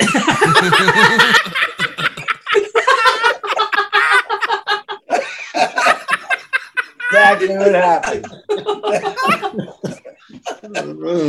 Sure, That's It's a good call. He said, he said, "Hey son, this is your specialty. Go bump that sub for me." Get off there, bud. Uh, so so Ryan and I were fishing together Saturday morning.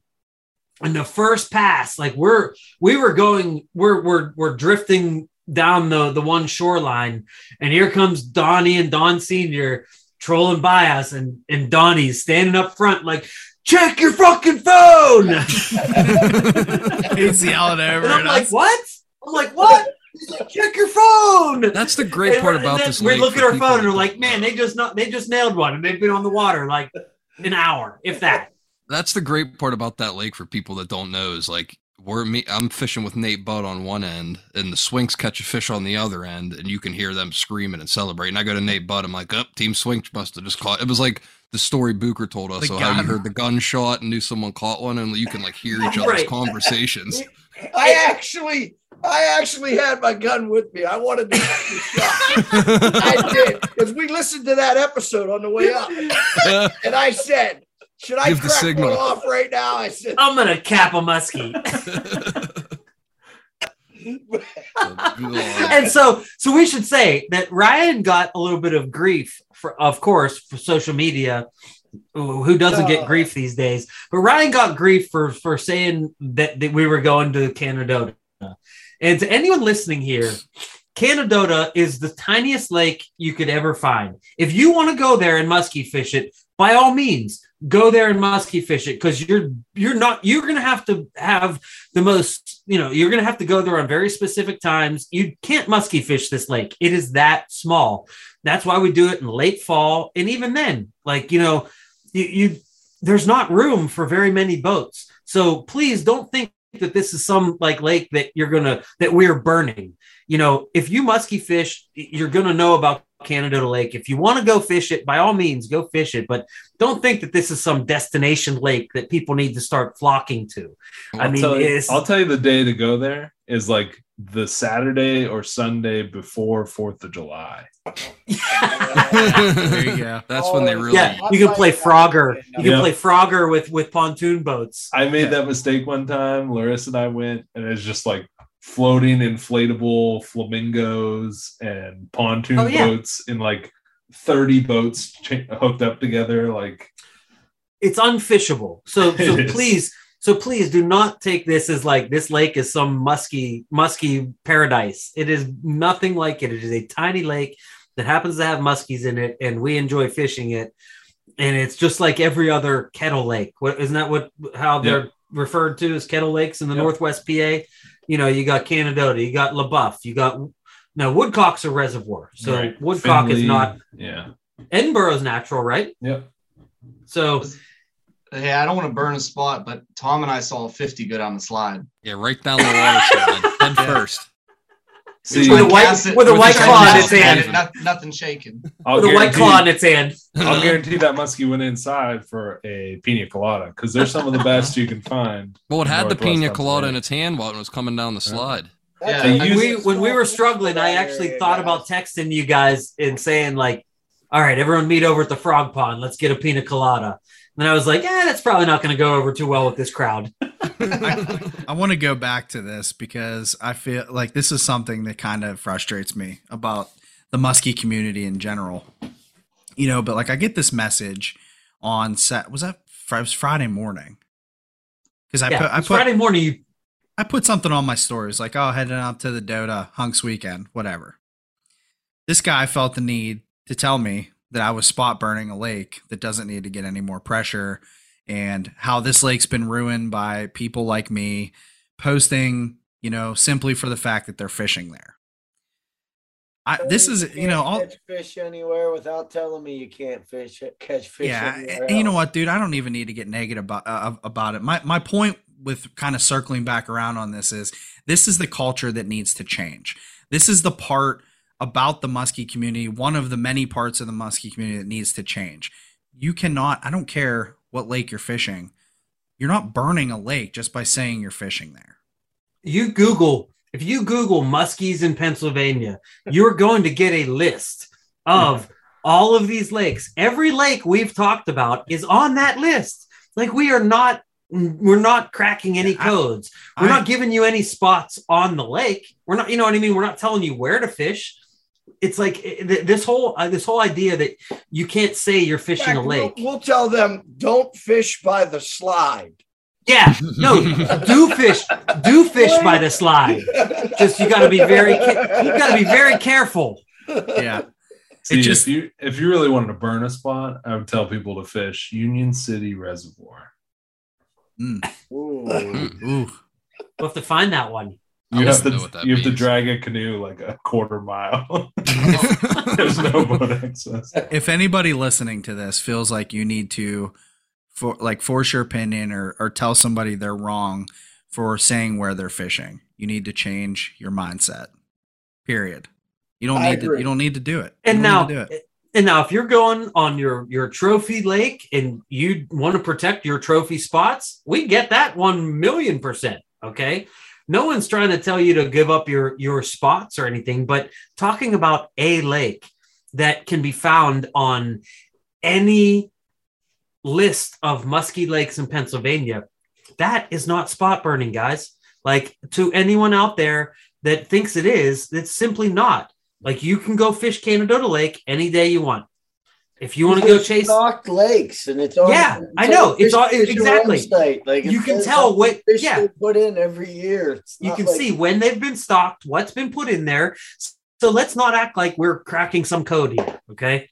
yeah i just it, it's frustrating and irritating but back to the swing so rod goes off it's clearly not a 50 so senior's like uh-uh i ain't Uh-uh, touching that not mine. Uh, what what happened what was what fit what what what was it Uh, it was the uh, seven inch boss shad in the sucker pattern. And I have to give a little credit to Nick, even though he was in Can- Canada, Canada land, Canada, whatever you want to Canada. call it. Canada, one of those places. Uh, that boss shad I actually snagged at a different lake a couple years ago and lost it on a good old anchor rope. Then Nick and I were out a week later, a few weeks later, snagged said anchor rope again. This time we retrieved the anchor with his bait and my boss shad on it. So I was the only reason why I still had that bait is because Nick uh, snagging that anchor rope the second time around. But yeah, He's good at finding those. he is. He is. Really, the only reason you still have it's because you were with us when we found. Fair enough. Yeah. Speaking of finding things, the Swinks also found me a nice present and hung it on my uh, Jeep for me. Yeah. I had That's a nothing to do with treasure. I don't know Uh-huh. anything about that. They thought you Anyway, would back fish to- a Allegedly, fish a walleye yeah. Allegedly. Yeah. Allegedly, that was- Allegedly hung something on my Jeep door. Uh, but yeah, we were uh, so we were trolling relatively deep. Like we said, we were seeing bait, and that uh, I had that uh, boss shad on the side rod, uh, probably about ten foot down, I'd say, and that thing just started screaming, and uh, I, you know, immediately knew my dad wasn't interested because it was a small fish, obviously. So I took, I grabbed the rod, and uh, he started clearing some lines. Uh, and I'll be honest, I, I truly thought that fish was bigger than what it was. Uh, it was a thick fish, but man, it just kind of like what Ryan said, it was head shaking the whole way in.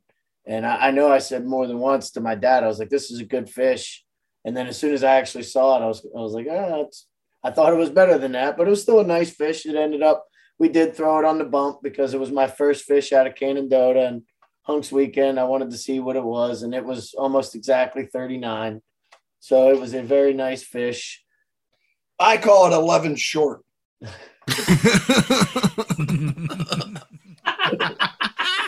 Well, worth getting up for in That was a minus, that was A a few minus more- 11. A few more years, and Donnie will get that refined ear that senior has. Can't all Uh. be professionals. That's right. Yeah. So Don Don Senior, I gotta say, Don Senior was an absolute joy to have there this week, Oh yeah. the whole weekend, because the the quote the quote of the weekend to me, what was it? Was like I'm I started to put salt and pepper on the steaks for dinner at lunchtime. So we went in for lunch on Saturday, and I start put you know preparing the steaks for dinner, and everyone's like, "What are you doing? Like that's not for lunch." I'm like, "No, no, this is just for dinner." You know, I'm preparing. And what did Don say? Like a man that's thinking one meal ahead. Like that's a, that's a man after my heart. Good Right. meals don't just happen. That's Man. right. That's Man. right. There it is. They That's don't. the. They don't. Amen. That's what your sponsorship shirt's gonna say, Senior, when we get it for you with the Blackstone logo. Good meals don't Good just meals. happen. Don't just happen. Speaking of It's. Blackstones, man, I have to bow to the king there. I uh that that is one hell of a Blackstone you got sitting on that deck up there. and I tell you, man, like that was a that was a Facebook Marketplace purchase. That was one of my better. That was one of my better finds. I had been looking for one, and that that the Blackstone is one of those things. It's like it seems so simple. I don't want to pay full price for it. Like that seems ridiculous to pay that much money for a, a flat top griddle. Did you get And so your I- haggle on? I did. I did. Ooh.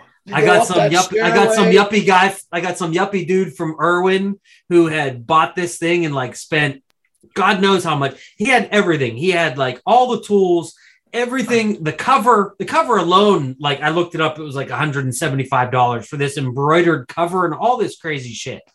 And he like he was like, no, I'm just not using it. So my wife told me to get rid of it. I was like, all right, here's what I'll give you. And it was, dude, it was probably the best purchase I've made. I've made this year. You got And You crisp go up that stairway, it, it's well lit as you go up, and then it's just like ta-da! Stairway to heaven. It- Well, see, see, that's the thing. the Is sun like was that, shining on it. I was like, my God, look at this. so that whole deck. message from So the whole deck, the whole deck, the stairway, the staircase, that's all new this year. Uh, that was all put in just this year because I'm trying to do like one project a year. Um, and like I said, next year it might be fixing the loft so that people don't fall down and kill themselves, or my one of my kids don't die, you Take know, in that loft off, area. Enjoy the Blackstone. Cook through it. Blackstone. Cook through it. So then our final guest guest gets into town, and I think he can talk about all his knockout action and why Canadohta is a destination lake, right, Mark? Oh yeah. So my son had a JV game Saturday morning, and after the game, I rushed home, threw everything in my truck, and headed on up. I get there about quarter to two or so? Yeah, yeah, you got there. You got, I, like Ryan was saying, "Oh, Mark's going to be here at 1:45," and Tom's like, "No, he told me 2:45," and we're like bickering about whether it's 1:45 or 2:45, and here comes Mark pulling in the driveway. Yeah. R- Hey, it's hard for old guys to text and drive, right? And I and I let Mark down immediately off the bat because we we had kind of formed a casting alliance early in the week without letting anybody know uh, because all the dirty trollers. I think he was a little uncomfortable coming into a weekend with all you dirty trollers. So we were gonna cast, and my trolling motor battery decided to shit the bed and die for good. That's a sign. yeah. Troll. So so I let Mark down before he even got there, pretty much. So Mark got so Mark got to spend a little time on the Jimmers. Oh, yeah. Oh, spicy. How was the uh how was Mark's impression of the Jimmers? I don't know. Oh, it wasn't bad. Other than you know, Owen almost threw me in the water a couple times. Yeah, Oh, I almost pulled. but- I almost pulled an SG angling. Shout out Sam Garza, Gaza. I'm sorry for uh for uh the, the his, we watched the YouTube video of him and his daughter, and it was one of my favorite videos. I love the video because he and his his family are fishing down in I don't know where it is, but it's they're fishing and his daughter is on the back of the boat, and she's wearing she's wearing a, a life vest, and all of a sudden he hits he hits the trolling motor and it goes super you know how like you know how it is like you have that auto button on the trolling motor. Oh, you and if you haven't set the nine or ten yeah if you haven't set the nine or ten it's gonna throw whoever's and he threw his daughter off. It was the same way with mark. I was like all right mark I'm gonna throw you off here. And uh luckily we did not have to rescue mark from the from the lake I've because I like to fish out of the back of the boat. That's just kind of my natural how, how I like to fish. And so Mark was up at the front, and you know I'm still learning this trolling motor. I'm still trying to figure out. So I'm I'm liking the spot lock a lot, but when I take it off the spot lock, I don't know what I had it set on. So if it was on nine before I put it on spot lock, and I take it off the spot lock, you're like, you know, like it. You Yep, you gotta you gotta double check that stuff. Yeah, well, the wind wasn't helping either. I mean, it was right. like blasting us at 30 miles an hour. Well, I, I know at one point I was with Nate and I looked up at you guys and we're playing the Jesus take the wheel game since we have no trolling motor. We're kind of just letting the wind blow us. And I look up at Owen and Mark and they're just locked in. Raw winds freaking whipping through the boat. They're chucking, chucking baits. Yep. Owen isn't and Mark just Yeah. And then there, me and Nate are. We have to spin around to like keep eye contact with your guys' boat because we're just getting like tornadoed in the wind. I'm like, oh, I need that. Tom, you don't have spot lock, but you have anchor lock. We do. We have And it poor man worked. spot lock. It worked. It kept us on Yep. that in that muck. Uh-huh, that the it poor did. man spot lock, Nate. Yep. So I was at that point. I was sitting on the. I was with the Swinks, really enjoying the troll of Canadohta Lake at that point, and I I I'm curious about something. So my my bait selection would have been a little bit different, but when you guys are out there casting, like Owen and Mark, Tom, Nate, Bud, like what what's your game plan? Like what are you what baits are you throwing in that scenario? Like high wind, trying to cast cast up a fish. Well, I Um, was throwing a tube. Uh, you kind of, I think the trolling kind of gave us a hint though. That kind of gave us because I started when I came up there. I had Mark one of Mark's little gliders on to throw around in the slop, and I think after we popped two trolling fish kind of deep out in open water, that kind of told me that maybe we were going to have to like Mark said, get some baits down. To the, he was yelling at me to throw my husky Medusa. He wanted to get down even further to him. Well, and that's where it it's kind of difficult because when you're fishing deeper water, you're out there at 20 feet and you feel like you don't have anything to cast at. I know Mark and I like you know Mark wanted to get in a little bit more shallow than I was than I was staying out there. And I mean, I don't know what is the right answer, you know, because we you guys both caught fish in deeper water. So my thought was if we keep the boat in about 20 feet of water and we can one you know we can cast into shallower shallower water and also cast out i'm thinking that's a good kind of happy medium but there were points where you're in 20 feet of water and you're really just kind of casting at nothing. And mm. I, I think that's where you know we we tried to get in shallower but then as soon as you get into that one point where you're Point casting no into the weeds yeah. Mm. Yep. I think a thing too is that like so say you're casting and you're trying to get baits down like eight feet like we're, we're trolling we can put a bait you can put a bait down eight feet no problem right? You just let out a certain amount of line get it there. I think casting like people overestimate like how deep they're they're working their baits if that may like if, if your average crank on an average cast how far do you think you can get that down? Two feet three feet maybe like if you're four feet if you're working your absolute ass off like you need that heavy rubber to if you want to get down eight feet casting that's a far way to get down casting i think That's where you need like uh you know sinking jerk baits or Yeah, stuff like that. and to keep it there like to keep it that eight feet down for your whole cast that's tough that's not easy like that's why i like the raptor The to be honest stuff like that mhm. help in those scenarios.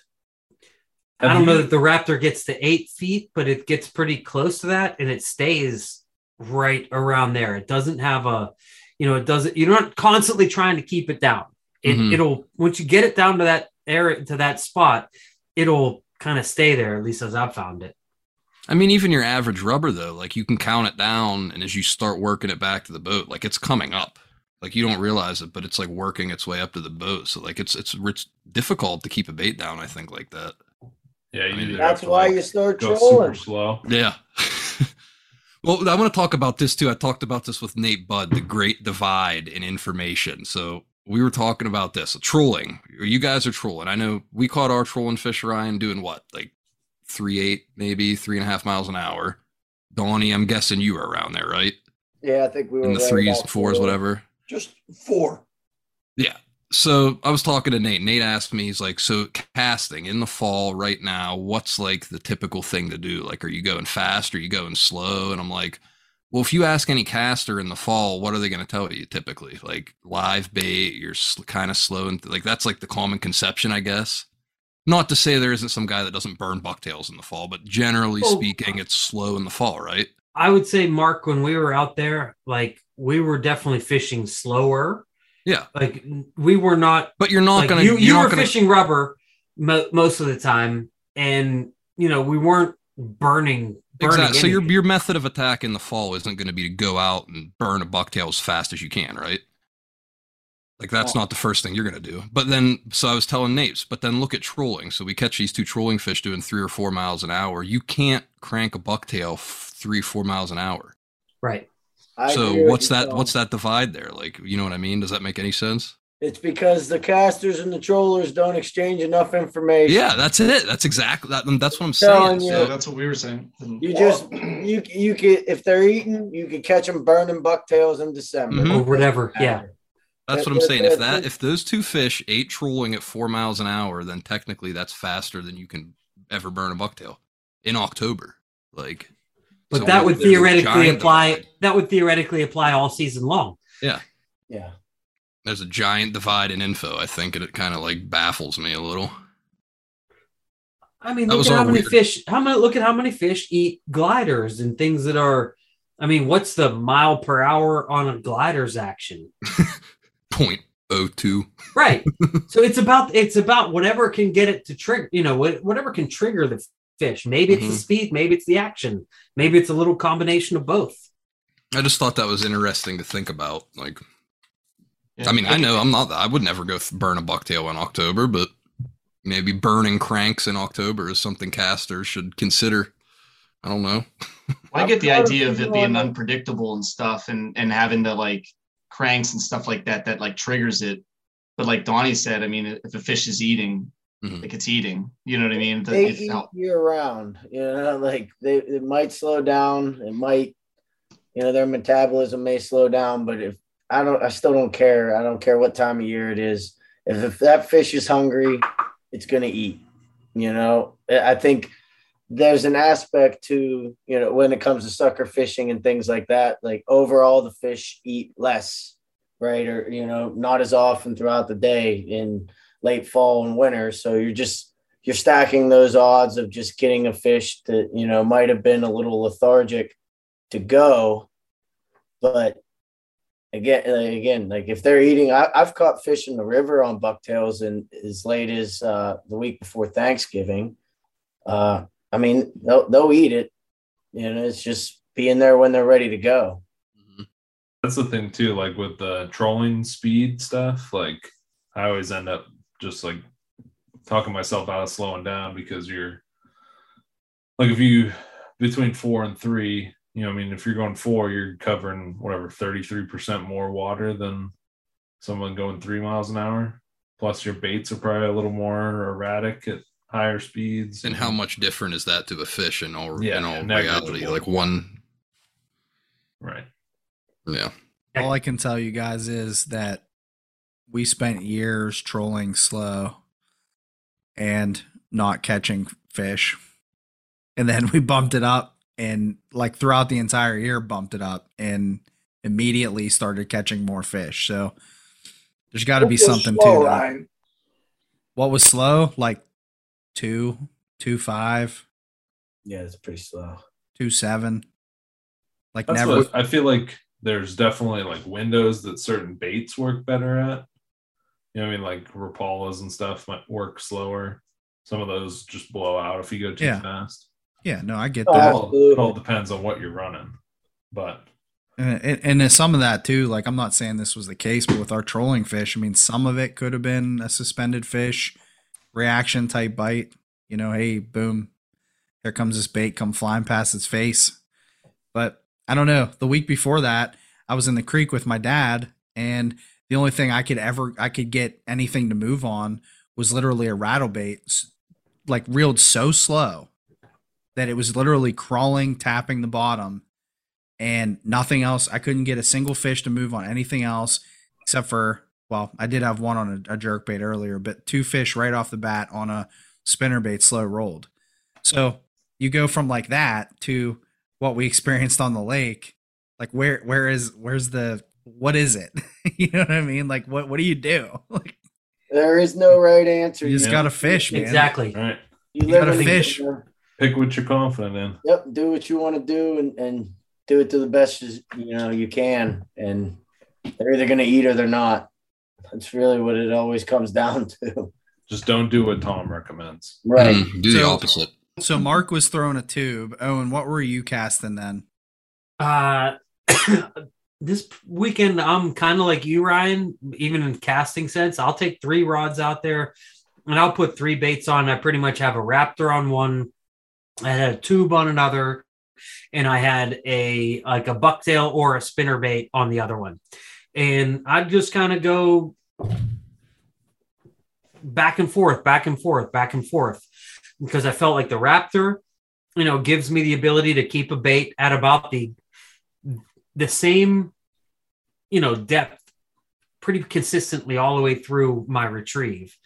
Whereas the spinner bait i felt like i could throw out and let it drop down and i could do a slow i did a lot of slow rolling of the spinner baits which obviously didn't result in any fish so i mean not saying uh that that's anything but then I also had rubber on one bait because I wanted the rubber to be able to get down like real deep. And I was throwing the water wolf, um, the tubes that Mike sent me, which I just absolutely love. Never caught a fish on them. I want to because I want to feel what it's like to catch one. So I know what it, you know what I mean? Like you don't have any confidence in a bait until you've caught a fish Mhm. on it So you know you're doing it right.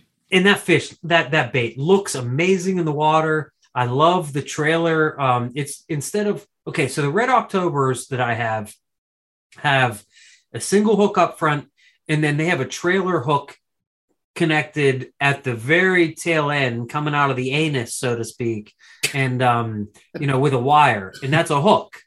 Does it have a bloody anus? No, there was no Oh. bloody. That might be the way. That might be the trigger. Put Yep. like a red one, um, a red hook go. on the like a bloody anus. Yeah, I Yes. can sell you a Um, red sharpie. So, uh, but the water wolf lures have two hooks on the body, and then the trailer instead of it being a hook coming out the anus, it is a um, it's a a blade. Fluoro leader too. I think. Yeah, it's a So it's leader with a blade attached, and that I don't know, man. That, that action is just like it's like it's not a glide bait, it's not a jerk mm-hmm. bait. It's I don't even know how to really describe it, but it's it's a really really cool looking bait. I've never caught a fish on it, but I've I keep throwing it because it's one of those baits that when I throw it, I'm like, all right, I could see a fish eating this. Like if I could, I, I, this feels good. You know, where I'll put I'll put on other baits in two casts. I'm like, there's no way this a fish is ever going to eat this stupid thing. I'm taking it off right now. Junk. Yeah, Every every time I throw a tube, I just think uh, I, I'm like internally singing the "Do the Humpty Hump" and just like yeah. well, that's the thing. I don't I don't know what it is about the tube that the fish like Random, other random action. Right. but it's just kind of it's not random in the sense of a glide bait like mark's glide baits which have an erratic action to them these aren't erratic they just kind of go up and down up and Yeah. down up and If you down ever watch them mowing, they'll go up to the left, yeah, up to the right. yeah It's more vertical instead of horizontal like the glider. But yeah. yeah that makes sense And my, I was throwing a seven and a half inch ninja tube. I had two trebles on mine with the, uh, I think it was the midweight rig. but that doesn't have that trailer Yeah. Right. I, I didn't put the spinner on it. Is that what you're talking about? yeah does it, it that only has two two hooks it's it's got two trebles on the body of the bait right Right. No. it doesn't Well, have a trailer hook Yeah, it has a treble. has the option. oh does it Yeah. Yeah, I had two trebles on mine. Yeah, they have like three hook hangers. I thought you can you can either put three or two or do On it the, like on the ninja one, I think there's only two. The one No, The the tens, and the then tens have three. oh, okay. Yeah. Okay, so you guys were you guys were really kind of hard on the tubes then. So I for a while. for a while. you jumped in the boat with me, and then I had to borrow a mag dog from Donnie because. I brought like five lures with me because I was only going to be up there for the afternoon, so I had nothing to get down there. It was Did you try throwing Yeah, any so- of the of your uh, diving rises? no. No, I threw So yours after- in uh, Canadohta quite a well, a fair bit. Really like Yeah. that thing. Thanks. Yeah. And Did no see him- action though, huh? No, So I'm spinning up it two was new baits. consistent with everything else. Yeah, you're on par with every other bait we Yeah. threw. So don't don't take it personally. Oh, I'm not. I know they work. So at one point I looked over at at the slow that afternoon. Like Mark and I are fishing after Owen went in to start dinner, and I see Nate Bud just chucking like giant musky lures into oblivion. So what were you guys what were you guys focused on throwing then? I mean, Well, you want to go, mean, Nate you- Bud? yeah, I mean, my I'm a like a summer fisherman primarily. Like, so I don't have a lot of stuff that really gets down deep. I got a lot of bucktails and spinners and like shallow running stuff. So I mean, Tom was throwing a lot. I mean, you threw a lot of rubber. I mean, Yeah. mostly when I so I was trying to just give a different profile since nothing was action. I'm like, I'm, whatever he's throwing, I'm going to try to complement it and get something else out. So, I mean, I had uh, some big spinners on for a little bit, like that were weighted, trying to get them down, like rolling them, like Owen said. And then um, I had like a the small Shadzilla with like a hog collar on it that was kind of getting me down pretty good. He had that hiding in the body. He's like, why don't you come take? A, he's like, come take a look in his box and see if there's anything you'd throw in here. And that guy was laying like hidden in the bottom of the box. the only thing I caught was Tom. I caught Tom going in my tackle box. This is true. But uh, but I mean, like, I stuck between those two pretty much the most of it. Like, I had a mini, wasn't a mini Medusa, whatever it was. Yeah, maybe it was. Yeah. Tried think so. throwing that a little bit, but I, I just stuck to the two for the most part. then threw some other random stuff on. I mean, I launched that Bondi Profit about five thousand yards into the, the land somewhere. My line broke. Lines had a nick on it and broke, and that took off. I mean, I was trying to get that down. That's that's where I was at.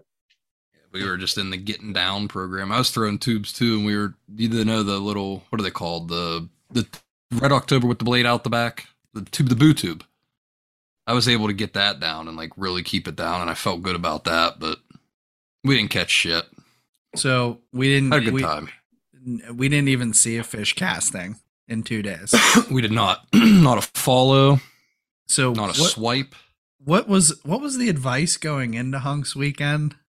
That I was just saying. Nick, Ooh. Nick and Donnie, you have your hand up. Would you like I to think take I this one? remember. I'm, I'm, I'm pretty sure our resident trolling expert gave a, a little uh, bit of advice on our thread that said something along the lines of don't waste your time trolling there. Okay, well, well, hold on. Let's That's back about it up here exactly real what was quick. said. Said Do you all the remember how fish we in started? Canadohta are in the slop. So okay, well let's remember. Let's think back to day one. What was our plan? We're gonna start in the slop. We did just that. We didn't find them in the slop. And remind me what we went and did. We did, and we executed it. Yes, Somehow we, did. got a fish in the bag. The- but yeah, it, you it can't it's you can't you can't knock gotta- success. You can't you can't play Monday morning quarterback and say, hey, You I gotta would go done off it of what you know, though. If you if you've It gone for two years and found the fish in the slop, why the hell would you not check the slop? That's like stupid not to. So we checked it. Oh. They weren't so there. And time ex- time expires because we're we're getting close to the we're getting close here on time. But time expires on the water. Some of us come in with our tails, you know, between our legs. Some of us might have a little bit of a belt hanging over their shoulder, a little smile on their face, feeling pretty good, knowing that we're heading in to eat maybe what would be considered the greatest dinner of the year. And I don't say that lightly because there's a Thanksgiving dinner in there and in other dinners. This might be one of the best dinners of the year. So when Now somebody feast. so after long well well you guys had one long day. We had two long days out there on the water. After this time spent in the wind and in the cold and everything else, what what were we does somebody want to talk about what we were that oh, muskie that Don Senior blasted with his gun earlier, he had it smoking all day. oh, Owen had it in the crock pot all day. was cooking with the beef. That's what the nine pounds of beef was. Was Don Senior's thirty nine. What was the spread for Hunks weekend? Well, as you know, I've I've told you guys before, like I, I really enjoy the food aspect of things. When my, I come from a family that, you know, when you go on vacation, where you how you eat and where you eat and everything is important, and you know, it's part of the whole thing, so to speak. And I know when we go muskie fishing, it's musk, it's fish, fish, fish, fish, fish. And for this weekend, because in the fall it gets dark so early, you can have a, you know, you can't do something like this in July without getting off the water and, you know, wasting time. So in the fall, you can do something like that where it's, you know, seven o'clock and it's pitch black. So, you know, everyone's ready to come in. It's cold. So I like to do a big dinner and, you know, uh, it's just, that's just the way I was, my family raised me. I just, I enjoy cooking. I've always enjoyed cooking. And so I, you know, that's kind of something that I always try to focus on. And so I'm glad you guys enjoy it. Uh, basically, this year I did the same thing I did last year. Really, it was was steak and shrimp, and then uh, you know I make my own marinara sauce uh, from my grandmother's recipe from her restaurant. Uh, I make my own um, Cajun seasoning for for all the. I did the Cajun seasoning on the steaks and the shrimp, and you know we had Caesar salad from Costco. The steaks were from Costco. The shrimp was from Costco. Uh, Costco, you know, if you're listening, uh, honestly, if you guys want a good steak, yeah, bread, yes. Yeah. If you guys want a good steak, in all honesty, you won't go. You won't get much better than going to Costco and getting their gigantic. They they basically slice their strip steaks into two inch steaks. I mean, that was eight steaks we had, and it was. I want to say Half the cow. I mean, every It was some meat. Oh, every steak was a pound plus. Every steak was a pound plus. Mark is um, not a small guy, and I remember him saying, "I got the meat sweats." Well, He did say that. He but that definitely but but another a downside of cooking meat that thick is that it's hard to cook it all the way through to everyone's liking ever so mark you know mark uh, what was what, what did mark say I said said- I like to eat my, i like to eat it not stock it not track, Track it. it. not track Yeah, it you don't yeah have to track it first. He wants it dead. Yeah. yeah so so you know i i apologize for any undercooked meat but that's why i cooked the i, I kept the, the the grill on because i know that's always it's always an issue and uh, and i understand that so I learned something a little bit too because I watched I watched Don Senior. I think it was Don Senior do the little butterfly tactic. yeah Yeah, Well, was, uh, Absolutely. Next Yeah. time, uh, I mean, yeah, if anyone wants one butterfly, whoop, let's go right down the middle.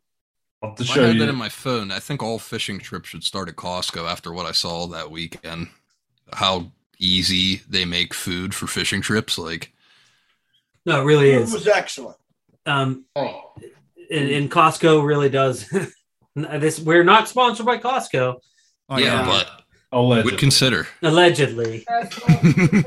we're allegedly still working on Harbor Freight too.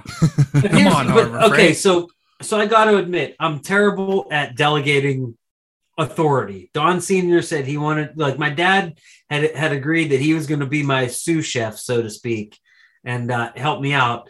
And Don Senior said that he wanted to help out, and I I don't know how to ask for help. Like I I, I probably should have. And I Don Senior did all the cleanup, and I can I couldn't appreciate that more than like you could imagine.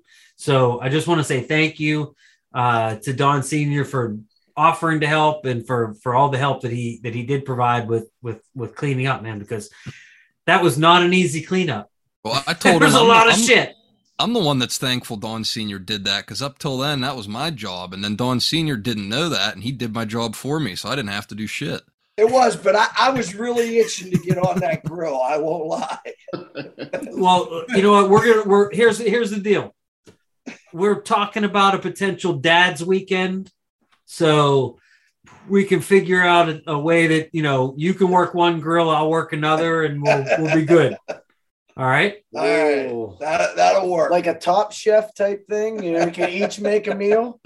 Oh, absolutely, we could do that. Ah, we could do like like a. Friday. We could do like a Friday night is Don Senior's night, Saturday night is Owen's night, vice versa.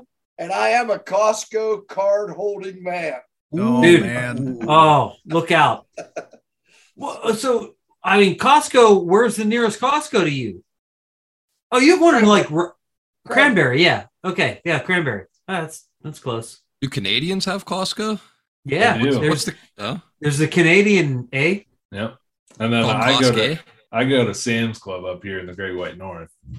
Uh, we do a little like- bit of both here Sam's- too. Sam's Club is Walmart, Yeah. where you know we don't have we don't have Costco. You gotta go to Pittsburgh for Costco. That's right. I can't believe you don't have a Costco in Erie. Yeah. So you guys, I, I said enough about the the meal and everything. I don't know what, what else you you guys want to talk about that. Yeah, it was all right. Dude, honestly, like coming off the water, having like a home cooked meal, getting to hang out with everybody, have a few beers. We laughed. We got to watch YouTube. We got to watch some mm-hmm. more YouTube videos. It was oh, great. And I think one pound on those steaks is an underestimate. I think those are like two and a half pounders. Those were some. Those were some slabs. They were slabs. And I, I will say it is a hunks tradition now, three years running, that we pick random YouTube fishing videos to watch. And it was fantastic. Oh, dude, we had a blast. Oh, I haven't laughed that hard in a long time, honestly. like, I was wiping tears from my eyes on multiple occasions. Yeah. Yeah, dude. Yeah. The good and the bad. And I didn't catch a fish, and that was the like greatest weekend of my Yeah, you know of my year. No, not at all. On it now, uh, had we full disclosure, had we not caught a single fish all weekend, I'd have been pretty upset. I'd have been like, man, no one's going to want to come back here. No one's going to give a shit about, you know, the hunks weekend is dead, blah, blah, blah, blah. But as soon as Ryan caught that fish, I was like, all right, it's on now. Yep. Yeah, I, I want to say this too because I feel like this weekend was it was it was a it was an opportunity to hang out with you guys, which is never a bad thing.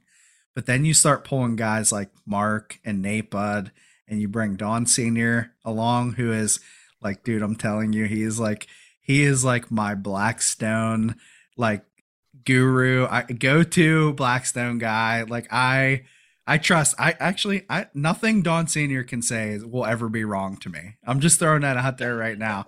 But then you- Whoa, I you, you mix it, there. you mix it a little. He's never steered me wrong to this point. Well, if it comes to Blackstone, and I agree with you.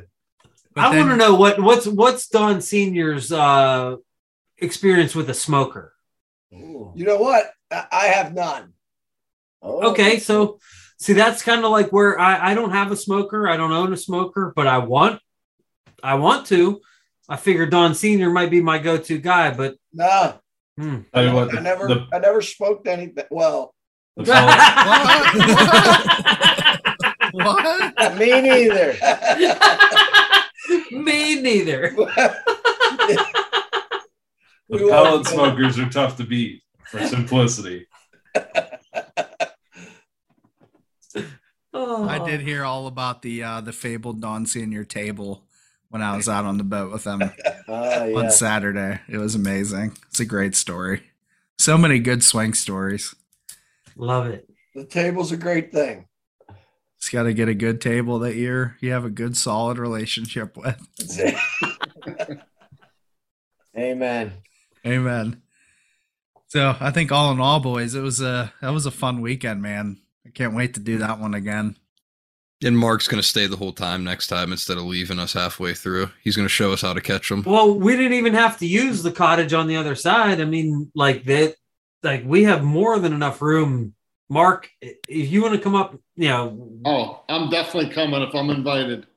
oh, you Bringing the invite next is time. extended. He's bringing No, the the- live scope next time to show us how it's done. The only question is, is do we move it a li- and you know a little bit to to move it to kind of guarantee better weather, like a little bit into September, or we keep it mid October where it's a it's a crapshoot, but we know we're gonna have the lake pretty much to ourselves.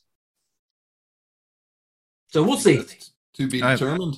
I'm about to order a seven inch sucker boss shad, so I don't really care what you what time of year you guys. All right, all right, boy. All right, you get on you get online and, and, and order yourself a, a boss. Should be here by then. I gotta gotta say, you gotta say it's the old work. style.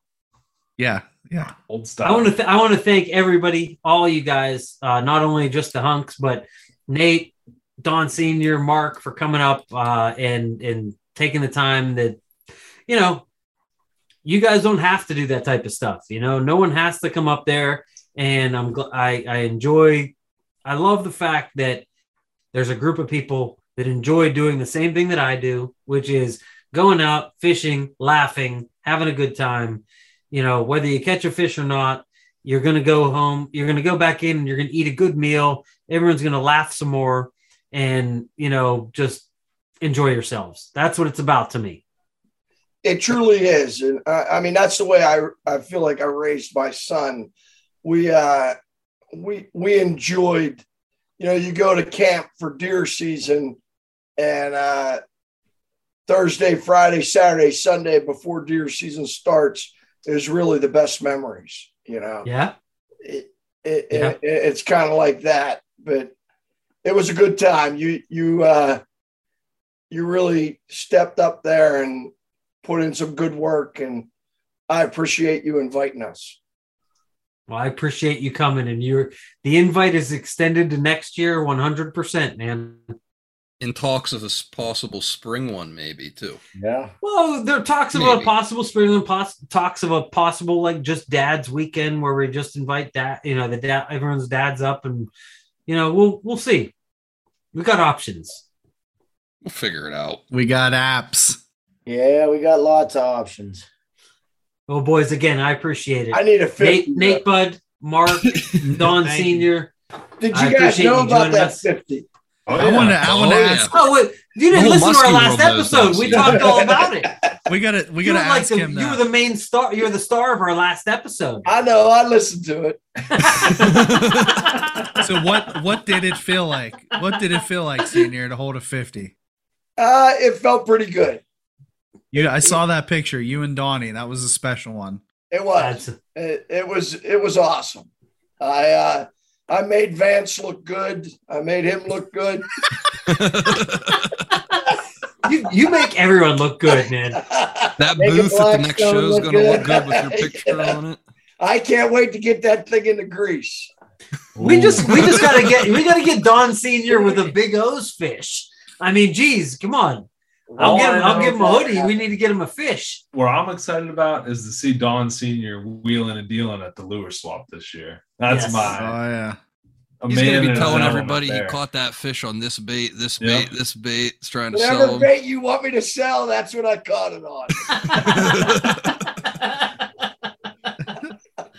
Uh, well, this has been a blast, fellas. Oh, yeah. As Always right. is. Thanks again for a killer weekend.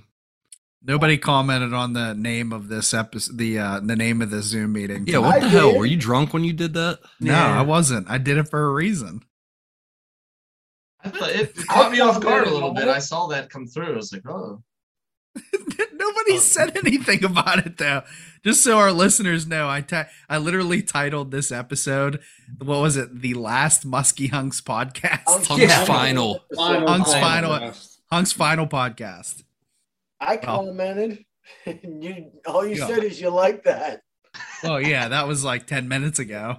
Oh, I did. I was before it even started. Eight Oh, okay. fifty three. The hunks aren't Anyway. going anywhere. We're not going anywhere. We're still here. Still, still The Hunks going. aren't going anywhere. Allegedly. It was a lot Allegedly. of fun, Owen. Thank you. And uh, you know, we all touched on it. We touched on it many times, but it, it if we're going musky fishing, it's got to be about more than just catching fish. We all know that. Like, there's if we just want to catch fish, there are other ways to do it. You know, And better lakes to do it. And yeah, Right. you know, we're up there to hang out and have a good time and eat good and hopefully catch some muskies. And we did all of that. So uh, I had a great time. I appreciate it. And uh, I'm looking forward to spring fling. Oh, yeah. there you go. Oh, yeah. Yeah, thanks, Owen. I, we we all appreciate it, man. It was a fun time. Thank you all, guys. You guys are very thank welcome. Thank you all for being part of it. So Catch you guys All next right. time. we'll All right, see you. fellas. See ya. We'll see you See yous. next time. See you guys later. Next time. I had to shake him on my last case. Big O don't play.